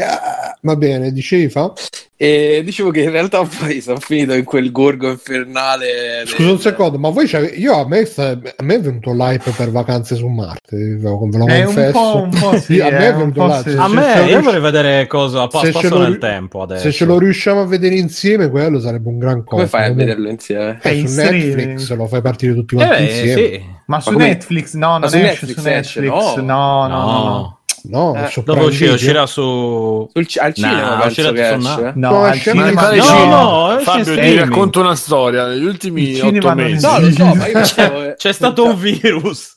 Sì, ma dovrebbero riaprire dopo Natale, no? Boh, vabbè. No. Ma hanno detto proprio che lo trasmettevano. Comunque quello verrà dato su tutti i servizi di streaming a noleggio, diciamo, acquistandolo. Vabbè, vai Fabio. Aspetta che stavo cercando Natale su Marte, se esce sulle piattaforme in streaming. Io mi allontano un secondo, vai. Vedi, esatto, penso Sky prima fila. Quindi dove sei finito, Fabio, a Demon's Souls? E nelle braccia del Flame Lurker, che è quello dei boss, quello di fuoco. Sì, quello che viene mostrato nel trailer lungo, l'ultimo trailer che hanno fatto vedere. Ci sono stato un paio di giorni a sbatterci la testa e... Mi ricordo, insomma, perché pensavo che Demon's Souls fosse un incubo, perché effettivamente è ancora oggi molto difficile. Io sentivo l'altra volta Conigliastro che diceva che l'aveva fatto veramente a occhi chiusi. In effetti fino al primo boss è facile. Ma il primo boss cos'era? La falange? Sì, la falange. Ma arrivare fino a lì è una stronzata veramente oggi come era difficile all'epoca, perché comunque ti richiedeva un approccio che non conoscevi, e effettivamente dovevi reinventare un po' il modo di giocare questo tipo di giochi, la parata, la schivata, eccetera eccetera. Sono tutti meccanismi che oggi ti vengono naturali, insomma, se hai giocato gli altri Souls. Però poi da lì in poi è sempre un gioco infame da morire, ma forse anche più dei Dark Souls che sono arrivati dopo. Sì, più dei Dark Souls. Ci sono veramente dei livelli e dei momenti che sono da incubo. E tra l'altro non so se è una mia impressione, perché ovviamente non è che c'ho il centimetro per misurare, ma mi sembra che la strada, essendo checkpoint molto meno sparsi nei livelli, essenzialmente il checkpoint arriva solo nel momento in cui sconfiggi il boss, quindi da boss a boss tu, se muori, ricominci da dove hai sconfitto il boss precedente all'interno della... Sblocchi una scorciatoia. Sì, al massimo sblocchi la scorciatoia, ormai quella. Finalmente sono riuscito a far arrivare questo meme, a farlo. Questa è colpa di Bruno, ragazzi. Sì, ma tra l'altro sai, questo del povero Fabio. Questo è nato quando giocavamo nella casa degli studenti a Burnout, che in Burnout c'erano le scorciatoie, che c'era lui, adesso è una scorciatraia. Usatela queste parole fino a che Twitch non la bannerà. Sì, infatti poi dietro la parola anche noi scorciatroia sempre. La parola con la ST diventerà. Mi dispiace molto di questo lapsus, comunque. Chiamiamolo lapsus. Mi dispiace, ma intanto ti sei divertito tantissimo. Te sei cercato. Tra l'altro poi ogni volta che dicevi infame mi veniva in mente Enzo. Infame! Pure bellissima puntura che ha fatto. Vabbè, quella era Mario Brega. Poi un giorno lo vedremo insieme. Che dicevo? Ah sì, massimo... la mano, però ci vuole la mano del fianco, non volca, no? Al massimo sblocchi la scorciatoia e quindi quando poi perdi al boss ti devi rifare tutto il livello, ovviamente di corsa, perché non ti metti a risconfiggere tutti i mob, però insomma i mostri. Però i mostri, gli avversari, però comunque è decisamente più lungo come percorso prima del mostro rispetto ai Dark Souls, quindi anche un po' più sei anche meno portato a cadere veramente nel loop di perdi, ricomincia, perché c'hai un bel tratto di strada da fare. Non è detto che tu riesca a farla, perché sta roba di cercare di evitare i mostri, una volta te riesce, una volta no. Ma io infatti mi ricordo che c'era tipo il livello, quello dentro la miniera, tipo com'era? Mamma mia, io quella, lì l'ho fatto. Quello è quello del Flame Lurker. Quel livello lì, mamma mia, per me è il peggiore di tutto il gioco, perché è un po' buio, è brutto come fatto, che non capisci bene dove devi girarci, perché poi ti devi buttare sotto, è il pezzo che ti devi buttare sotto. Mamma mia, allora, sì. Mega tendenza nera, infatti, sta sul mondo. Ma la tendenza, quindi come funziona alla fine? Finalmente l'ho capita. Spiega un po', va. Allora, essenzialmente, per non finire in tendenza nera, tu ogni volta che sei umano, torni nel Nexus e ti ammazzi. È l'unico modo che c'è. La tendenza nera sarebbe che è più difficile ancora il gioco, giusto? È più difficile e ti precludi alcune ricompense.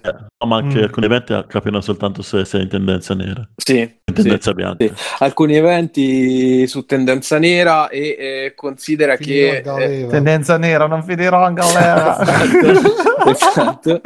Però tendenzialmente, devi cercare di essere in bianca perché c'hai più ricompense.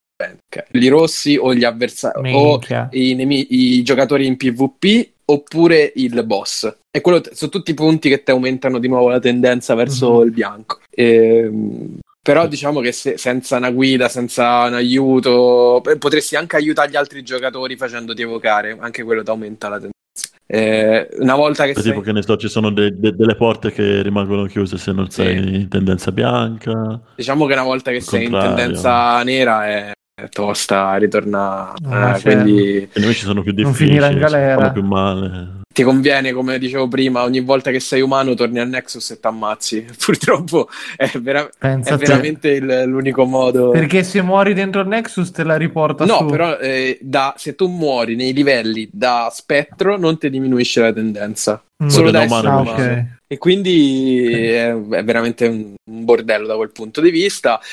Anche la geografia dei livelli, come dicevamo prima, è molto più complessa dei Dark Souls, sia a occhio, cioè da quello che ricordo sono molto più opprimenti, molto più chiusi, probabilmente all'epoca anche per questioni tecniche cercavano insomma di non fare questi spazi straaperti, nonostante poi ci siano, perché la Torre di Latria è il posto dove a cui ho dedicato l'ultimo post su Panino, tra l'altro, dove si passa prima per il carcere e poi si arriva a questa torre che fa molto Bloodborne. È essenzialmente uno spazio enorme, molto aperto, che si gioca tutto su queste piattaforme sospese, dove ovviamente se fai una rotolata fatta male finisci di sotto e fa tutto il livello. Quindi è veramente un gioco difficile e mi rendo conto che forse è più difficile di quanto non mi ricordassi, e insomma l'altra volta lo consigliavo a Simone, se hai un po' di pazienza, t'ho detto, se hai tanta pazienza è diventato nel frattempo. Sì, però... ho intuito. Veramente ci sono dei momenti in cui io a Ilaria mi giro e gli dico: ma come cazzo ho fatto io 13 anni fa a finire questo gioco, come cazzo ho fatto? No, era 13 anni fa per un motivo. Eri giovane, scattante, esatto, saltavi fossi per lungo. Poi sai cos'è? Sta roba ti spinge a se tu capisci che c'è un cheat per fare un boss, a sfruttarlo. Mentre in Demon's Souls sei magari tentato di fare il combattimento bello per, non so, per sentirti figo perché fai la schivata fatta bene, impari le mosse, i pattern del nemico. Se qui ci sta la balconatina da dove ti puoi mettere e tempestare il nemico di colpi e lo ammazzi come un verme, lo fai, perché altrimenti ti devi rifare tutta la strada 100 volte. Ma secondo me, Fabio, è che questi giochi hanno una componente di casualità in cui magari quei boss che una volta hai fatto in scioltezza, la volta dopo ci perdi la vita. Io mi ricordo con Bloodborne la stessa roba, cioè mi sono fatto dei boss alla prima run senza nessun problema, dici ah che cazzata, l'ho fatto, buon 2 o 3 giri, impari il pattern, lo fai. Altre volte in un boss dove non ero mai morto, porco giuda, i giorni bloccato, certe bestemmie, ragazzi, che non finivano più. E quindi roba niente, ho passato praticamente 2 giorni a grindare anime sul 4-2, che è quello che tu vai su, ammazzi il mostro, prendi 5.000 anime, ti butti di sotto, ricominci, riprendi il corpo, riammazzi il mostro, così. E mi sono fatto lo spadone, quello là da macellaio, che fa i mega danni. Adesso, insomma, sto andando avanti abbastanza, non voglio di semplicemente perché sarebbe una stronzata, però sto andando avanti, che è già qualcosa. Oggi ho fatto il Dragon God, che è il demone gigantesco. Vabbè, quella era una cazzata, mi ricordo. Era una cazzata, sì, che c'avevi le 2 balestre, no? Sì, era una cazzata se capisci come si fa, diciamo, quindi... Sì, certo. All'inizio sono morto 3.000 volte pure là, però da vedere è proprio una cosa fuori scala. È fighissimo quell'idea anche lì, che uno dei mostri più grosso che hanno messo nel gioco muore da solo praticamente. Ma poi no, dico proprio a livello tecnico su PS5 è bello, dici. È bello. Ma tutto il gioco è straordinario, ci sono delle ambientazioni veramente... Ecco, quello che scrivevo su Panino, la Torre di Latria è un horror. Cioè, è proprio spaventoso. Però secondo me non è tra i più ispirati, ma non so, sulla vecchia PS3 io l'ho visto i video, era un po' una merda. Era brutta la prigione con i polipetti, sì, lì, sì, non sì. Era proprio incavoloso. Su questo hanno fatto un lavoro proprio nei dettagli dei corridoi, le candele, i tizi che cercano di afferrarti dalle sbarre. Insomma, ci sono un sacco di dettagli che la rendono veramente spaventosa, e poi fosse altro per l'illuminazione. Qua è tutto molto molto scuro, molto cupo, che poi si colora del verde dei fulmini, del verde dei polipetti che hanno quella specie di lanterna attaccata alla cintura. Quindi ci sono veramente dei giochi di ombre, delle candele o delle grate della prigione che fanno praticamente metà dell'atmosfera da sola. Quindi niente, sono molto, molto soddisfatto, anche molto arrabbiato col gioco, però insomma parte del divertimento è pure quella. Quando compri un Souls, forse questo qua è stato il più difficile dei Souls, lo sai. Quando compri un Souls lo sai quello che ti aspetta. Esatto. Comunque, prima di chiudere, mi permetta di ringraziare Michele, che ha fatto un ordine su Sakura Bio. Ormai questa rubrica dei ringraziamenti ce la metto sempre. Ah già, infatti poi ringraziamo anche, grazie che mi hai ricordato Fabio, ringraziamo anche... ci ho segnato qua e un altro Michele, forse se fosse lo stesso che è diventato nostro Patreon. È il prof, non so se è lo stesso. Non lo so qual è la sua email, perché nel suo Patreon... Sì, è lui. È lo stesso. Ok. Grazie. Grazie anche a Metallo Paolo, grazie anche a Orsacchiotto Stupidotto, che quindi li cancello dopo 20 puntate che li ringraziamo, e ovviamente in attesa di rimetterci. Ragazzi, Patreon, mancano €2,62 per arrivare al mitico anno del supercafone, €99. Grazie anche, siamo arrivati a 56 abbonati, ci segna lo slider, e però Twitch ne segna 49, quindi ne manca uno per arrivare a 50 anche per Twitch, per la questura 49, per Twitch 56. E bene, sì, ci sono anche quelli di Fabio, Bebidef, Alessios, e io già fatto, non è niente. Non c'è niente. Infatti si sta spegnendo il telefono, tipo. Va bene, il telefono è ancora qua. Alessio che non c'è. Sono ancora qua. Sono io che mi sto spegnendo. Ha spento con la tosse. Allora, io come extra credits vi consiglio velocemente Mr. Tonegawa Middle Management Blues, un anime che trovate sul Crunchyroll per chi ha già visto Kaiji, molto comico, non è la stessa cosa di Kaiji. Lo devo ancora finire di vedere. Prima parte super top, seconda parte si perde un po' ma rimane super top. Però ve ne parlo meglio quando lo finisco. Videogiochi Haven, ho iniziato a giocare, dagli stessi autori di Fury, c'è anche sul Game Pass. Interessante, dimmi un po'. Si gioca con due innamorati, pure questo l'ho solo iniziato, vi posso dire che è molto piacevole, molto rilassante, però non rilassante come cazzo si chiama, Abzu, che concilia il sonno, è rilassante, è anche bello perché è molto di amore. Tipo che loro due ogni tanto, mentre li fai volare su questi scenari, ogni tanto si fermano e si abbracciano e tu dici ah che bello, ti ricordi? Specialmente io. È molto bello anche musicalmente, però anche questo magari ne riparlo quando lo finisco o quando ci sto un po' più avanti. E vedi, Ludo sta sul pass, se c'è per PS4 credo che ci sia anche comunque. E però volevo parlarvi di un podcast che ho finito di ascoltare proprio oggi, che si chiama Polvere, ce l'ha consigliato Metallo Paolo, che è praticamente un crime, quindi tipo veleno, però parla del caso di Marta Rosso. E allora, per quanto riguarda il podcast in sé, quindi come diciamo come produzione del podcast, come stile è più asettico rispetto a Veleno era più diciamo narrativo, era più un dramma basato su una storia vera, diciamo, e nel senso che era molto drammatizzato con tutte le musiche, i passi, no, della notte, la regia e tutte queste cose qua. Questo è più asettico, non so se per scelta o se per povertà di mezzi, però insomma questa è da un certo punto di vista forse anche meglio, perché Veleno per esempio, a me le cose che sono un po' troppo romanzate, un po' troppo e vogliono raccontare fatti veri, poi specialmente quando sono fatti di questa diciamo natura, mi lasciano sempre nel dubbio che si voglia un po' cambiare la realtà per raggiungere l'effetto drammatico. Questo invece ripeto, più asettico, sono 8 puntate di 40 minuti credo, anzi no scusate, sono puntate da 20 minuti, quindi si ascoltano abbastanza in fretta. Questo per quanto riguarda lo stile.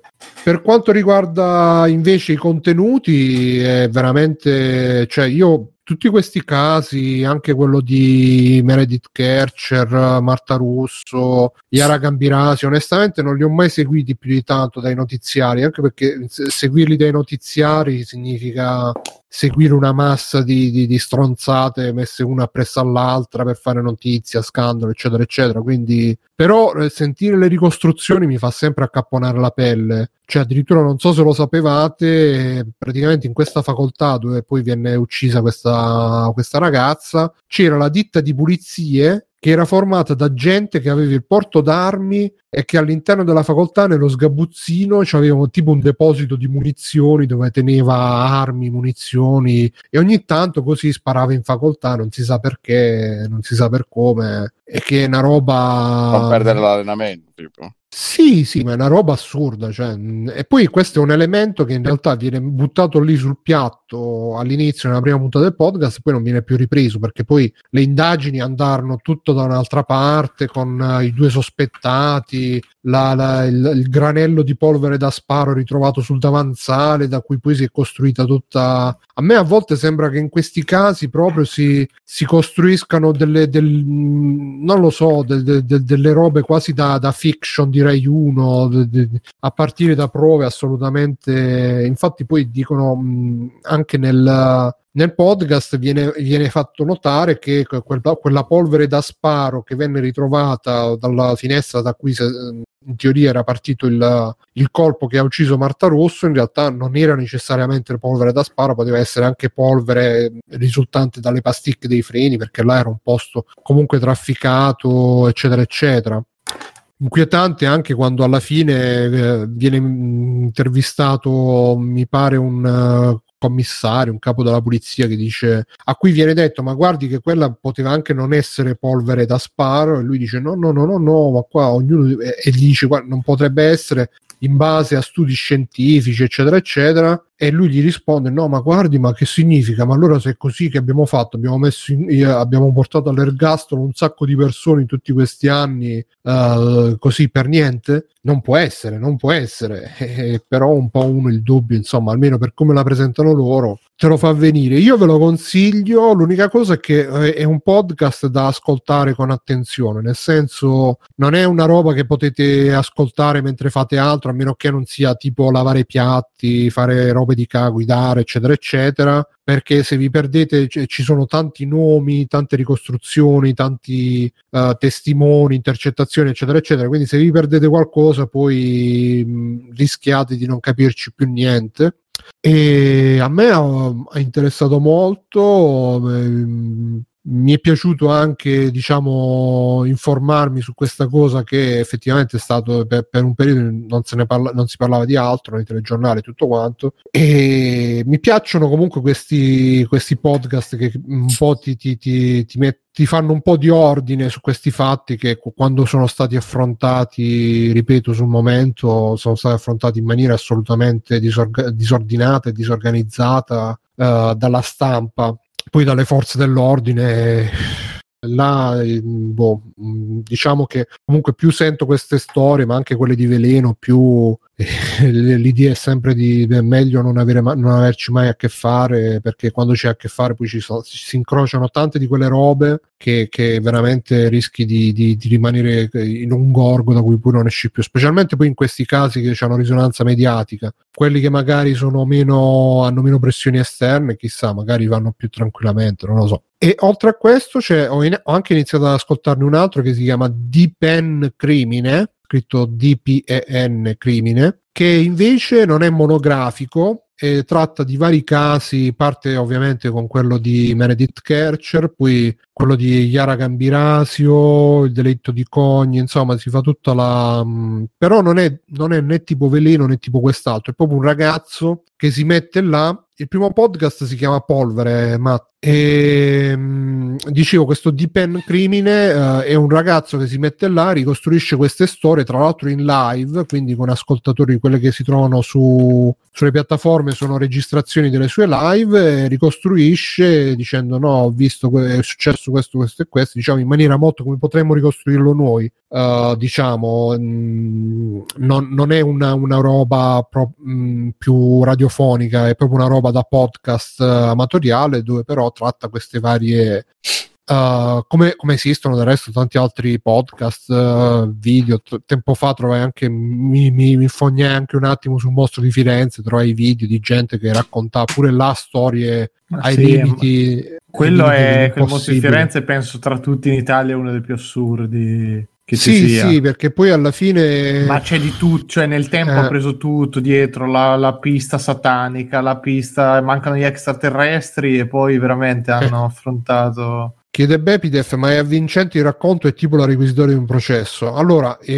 non è raccontato in maniera avvincente come Veleno, perché Veleno è proprio strutturato con una narrazione come se fosse un giallo. Questo invece è un po' a metà, è un po', diciamo, un po' ti costruisce una narrazione, però è più un questo ha detto così, questo ha detto cosà, poi vi ricordate quello aveva detto così, insomma mette ordine tra tutti i vari fatti e ti dà anche delle suggestioni su quello che magari non è completamente chiaro, quello che potrebbe essere andato storto eccetera eccetera. Io ti consiglio, Baby, di magari prova a sentirti in un paio di episodi, anche perché alla fine sono episodi brevi. Io sono rimasto appassionato, ripeto, perché sono robe che comunque, di cui io comunque ho sentito, come tutti, non ho sentito tanto parlare, però per scelta anche non ho mai letto, non ho mai seguito, specialmente all'epoca, perché non volevo, diciamo, mettermi in mezzo al macello che viene comunque vomitato sulla stampa, e quindi mi piace anche che comunque mi possa, diciamo, fare un'idea di quello che è successo, anche se poi alla fine ovviamente sempre da prendere con le pinze, però sicuramente più ordinata, più strutturata rispetto a quello che uno si possa fare andando a leggersi articoli di giornale. Un giorno eccetera, in pretura non lo guardi, vero Bru? No, non lo guardo. Dici che pure quello... No, quello è il processo, cioè quello che si è detto dentro l'aula di tribunale, punto. Non c'è commento, non c'è... Cioè, c'è un c'è minimo d'aiuto. C'è giusto la nostra giornalista preferita che fa c'è giusto un minimo d'aiuto, esatto, per capire i tagli che ci sono, però non ci sono i giudizi, non c'è ricostruzione, non c'è niente. Buonasera, il nostro amico Pierfederici del comportamento stava raccontando come si svolgeva un giorno in prigione. No, ma qui fanno sentire degli spezzoni magari di tribunale più salienti, eccetera eccetera, ma il resto sono le due conduttrici che tra l'altro poi sono anche andate a intervistare alcuni dei protagonisti un po' come hanno fatto anche quelli di Veleno, i protagonisti della storia, e che poi hanno dato le loro versioni. Hanno trovato uno che all'epoca non ha parlato e si è fatto intervistare sotto nome falso. A me ha intrigato, ha interessato, ma incuriosito, e l'ho sentito, anche perché alla fine tutte quante le puntate saranno 3 ore, 3 ore e mezza, quindi il tempo che vi sentite la puntata di Free Playing, vi sentite tutto sto podcast. Certo, è incredibile che Veleno, dopo il successo grande che ha avuto, non abbiano... No, ne ha fatto un'altra, ha fatto un'altra serie che si chiama Buio, che sono 8 puntate. Ne avevo parlato, mi sa, in un'altra extra credits, però sono 8 storie di sopravvissuti, cioè di gente che ha avuto incidenti, traumi, robe più o meno gravi da cui si sono ripresi comunque. Però non funziona, cioè sembra un servizio delle Iene in tutto e per tutto. Sì, di quelli un po' più peggiore. No, nel senso di quelli un po' più costosi. No, perché sulle Iene io devo riconoscere che quelli che fanno sulla disabilità ultimamente sono un pelo meglio, perché perlomeno hanno un valore sociale, di mette appunto a conoscenza certi disagi che provoca una fetta di pubblico, per cui non è che capito troppo edulcorati o chissà cosa, cioè tutto sommato da quella parte lì non mi dispiace, e quello segue quella rotta lì, insomma, cioè parla di persone che hanno superato dei traumi molto grossi come hanno fatto, però che ti devo dire, a me non è che è entusiasmato troppo, per quanto qualche storia è veramente toccante, altre sì, ma non è tanto la storia di per sé quanto il modo di raccontarla, che non è che, non dico che deve essere una storia vincente anche quando poraccio succede il peggio disgrazie, però ogni tanto un pelo stucchevole ce l'ha sta cosa, o il dire sempre. Però sto vedendo che sono tipo 64 puntate da 4 minuti. No, le trovi su Audible, sono 8 puntate da una mezz'oretta, mi sembra. Cos'è? Sì. Buio. Cioè, s'ascolta, però non c'ha quella forza che c'aveva. Ma perché è diverso sì, esatto, ma perché è diverso il tema su cui va a trattare, cioè è molto più, secondo me, mirata a sensibilizzare l'ascoltatore. L'altra era per creare veramente tanto il caso, però è assurdo perché da un certo punto di vista l'empatia magari con delle persone che hanno provato dei traumi è più facile piuttosto che in un contesto come quello di Veleno, che grazie a Dio le persone che ci si ritrovano in mezzo sono minori, mentre su Buio ogni tanto c'è qualche incidente, qualche roba che non dico che può capitare a tutti, ma sì, cioè ti senti molto più vicino a quello che hanno provato, ecco. Perlomeno questa è l'impressione che ci ho avuto, però vale la pena di sentirlo, secondo me, dai, è quel podcast intelligente fatto comunque con un sacco di cura che non dispiace, però per me una roba come Veleno adesso, come Debru, è troppo lunga, è troppo veramente impegnativo, ti ragiona una cosa del genere. Ma guarda, questo Polvere ci hanno messo un anno, se non ho capito male, a metterlo insieme. Appunto, per cui te immagini che non lo puoi fare in maniera seriale, che ogni anno c'è il mega caso. Però Veleno mo è un po' che è uscito. Però Fabio, il discorso è che magari rifarti, capito, studiarti in caso con tutta quell'attenzione, quella cosa, e costruisce pure la trasmissione sopra in un anno. Sì, ma soprattutto andare a ritrovare anche le persone, i testimoni, esatto, è veramente casino. Però insomma, secondo me questo è un po' nato sulla scia, questo Polvere, quindi magari un Veleno 2 no, però qualcosa sulla scia almeno questo mi sembra, anche se ripeto non è la stessa cosa a livello di stile, però un po'... Oh madonna, Bruno, cosa sta succedendo? È un problema di microfono, Bruno è diventato Interstellar. Sì. È molto cyberpunk. Adesso sento anche lei. Il mio presidente? Cosa pensa del futuro dei bambini? Vabbè, chi c'era rimasto? C'è rimasto... Bruno no. Vabbè, io allora... No, c'era... Ora faccio il volo. Ah, che mi so... Sì, mi sono visto... Ho cominciato Mank, ma non sono arrivato alla fine. Ah, ok. E... Boh, forse mi stanno fregando che avevo delle aspettative altissime e mi sembra purtroppo un grandioso esercizio pronto. Di stile. Ecco, Bruno. Sì, adesso sì. Scusa, ogni tanto qua il microfono, non so perché salta e devo riavviare l'app USB. Ma... Quindi boh, finirò di vederlo per un giudizio più definitivo e ho visto The Meg... che te Simone hai già visto e mamma mia che cazzo di The film. Meg? Sì, quello dello squalo gigante sta su Netflix. L'ho visto anch'io quello. Che film di... ho visto al cinema, come si chiama? Scusa, non ho capito. The Meg, DMG, Megalodon. The Megalodont. No vabbè cazzo è troppo lungo perché non è neanche brutti. A me queste robe è talmente che è stupido che mi diverte comunque, però è troppo lungo, cioè poi a un certo punto arrivano che per tirarlo giusto cazzo di megalodonte la prima roba che ho detto, beh ma non basta tirargli un missile, una bomba, no. E prima lo vogliono avvelenare, poi lo vogliono infilzare nell'occhio, poi lo vogliono stuprare, poi lo vogliono cioè che cazzo, cioè delle idee totalmente... Sì, c'è, poi alla fine c'è quel pezzo epico finito male con l'amo gigante, no? Sì, no, l'unica cosa che mi ha colpito è che non vi faccio spoiler, però non c'ha il finale che ho detto al primo minuto ho detto vabbè questo lo mangia e poi lo fa esplodere da dentro, perché tanto in tutti i cazzo di film quando c'è un mostro gigante deve morire così, pure su The Mandalorian uguale, stessa identica roba, e invece no, sono rimasto stupito che perlomeno c'è una morte un po' originale del mostrazzo, dai, quello sì. Ragazzi, scusate, breaking news, giovedì sera grande ritorno ai Game Awards, indovinate di chi? Chi c'è? Di Doritos. Meglio. Non so. Ci può essere più di Fares. No, Joseph Fares. Grande. Però era fuck di Oscars, però. Vabbè.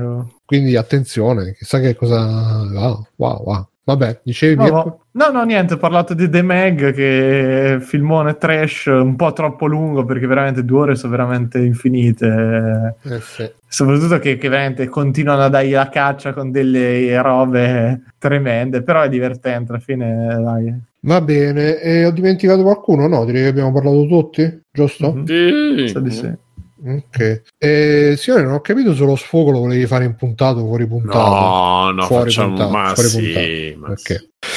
Va bene, allora ragazzi, finisce qui Free Playing 420. Io sono Bruno Barbera, come c'è stato Simone. Ciao Simone. Ciao ragazzi. Ciao Matteo. Ciao. Con quel solito mezzo minuto di lag. Ciao Mirko. Ciao ragazzi, ciao a tutti. Ciao Fabio. Ciao. Ciao Mamo Alessios. Ciao. Ciao Stefano. Ecco. Ma Alessio gli avete fatto fare extra credits che non mi sentivo, detto che non ce li aveva, Ah, okay. Stavo parlando da solo, sono uscito e rientrato, adesso funziona. Ciao Stefano. Allora ragazzi, chi se qualcuno vuole, mo mettiamo il link in Discord. Venite a darci la buonanotte. Venite a darci a rimboccarci le coperte, le copertine, che vedi sono freddi. Fiorino. E così vi sentirete anche i super sfoghi di Simone only for fans. E niente, ci sentiamo mercoledì, facciamo film, facciamo Natale da qualche parte, e poi venerdì Geoff Keighley in difterita e alla prossima, ciao, fate ciao. Scegliamo il ride, a chi facciamo il ride mosche e zanzare, vediamo che c'è Becce, ci sono i Becce, sempre Becce tutti i giorni, no che fanno lo soggiorno lunedì, sono anche loro stesso giorno nostro, miau, esatto, miau. Chi ti dice di farlo al miau? Guarda se trovi qualcuno che si chiama miau. Vero, che ti miau, poveri Rocky miau. Ho aperto il nostro canale e sentivo tutto l'eco, ecco qua, beceri videoludici. Ragazzi, salutate i beceri videoludici, dicete che vi manda Free Playing e che a buon rendere, chi salite su Discord. Ciao. Conan, qual è il meglio della vita? Schiacciare i nemici, inseguirli mentre fuggono e ascoltare i lamenti delle femmine. questo, ebbene. Cioè, stavo rivedendo Dottor House, che a me mediamente piaceva, ce l'ho visto tipo tutte, non viste, credo. È una serie di merda. Sconosciuto che balla. A un certo punto, mentre balla, si vede sempre che o è sfogato, o vede sfogato, perché sono due cose, o vede sfogato o vomita, casca, la portiamo al Proteresboro, la musica, arriva, cosa stava facendo? Stava ballando. E che è successo? Gli si è staccato un piede.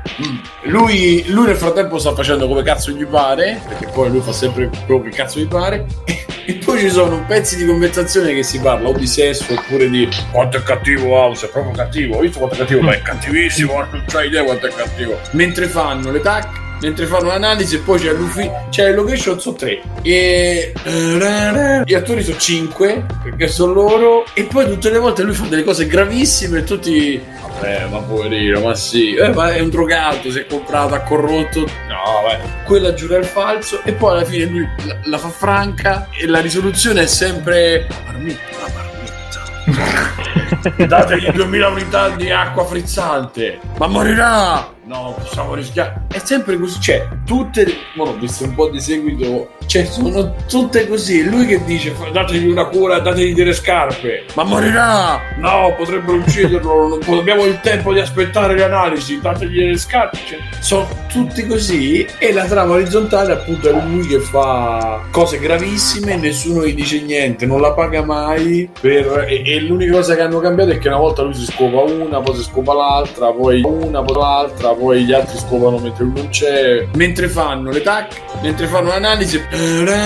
Quanto è cattivo House, è proprio cattivo, ho visto quanto è cattivo, ma è cattivissimo, non c'hai idea quanto è cattivo, ma morirà. E perché c'aveva una roba ficcata nella gamba e non aveva sintomi, cioè non avevano sintomi, non manifestava il dolore. Allora lui si fissa e dice: per verificare questa cosa dobbiamo fare l'EEG, però lo dobbiamo fare con il suo consenso. Lei non voleva, quindi a un certo punto ci comincia a litigare. Questa minorenne diciamo: vuoi vedere dove mi sono bruciato il culo perché mi sono sudato sulla stufa? Si alza la maglietta, la cosa col culo, e lui c'ha pronto il sedativo, glielo mette cioè quella poi si sveglia: non potevate farmi questo, cosa c'è? Non c'ho niente. Gli mette il termometro in bocca, e questa 41 di febbre, prendete del ghiaccio, appare un'infermiera con dei cubi di ghiaccio, così c'è, cioè, è tutto così fino a che alla fine portone,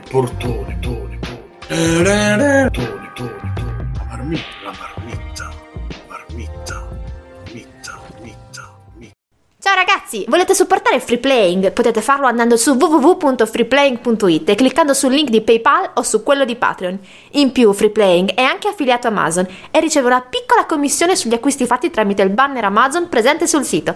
Ciao e grazie!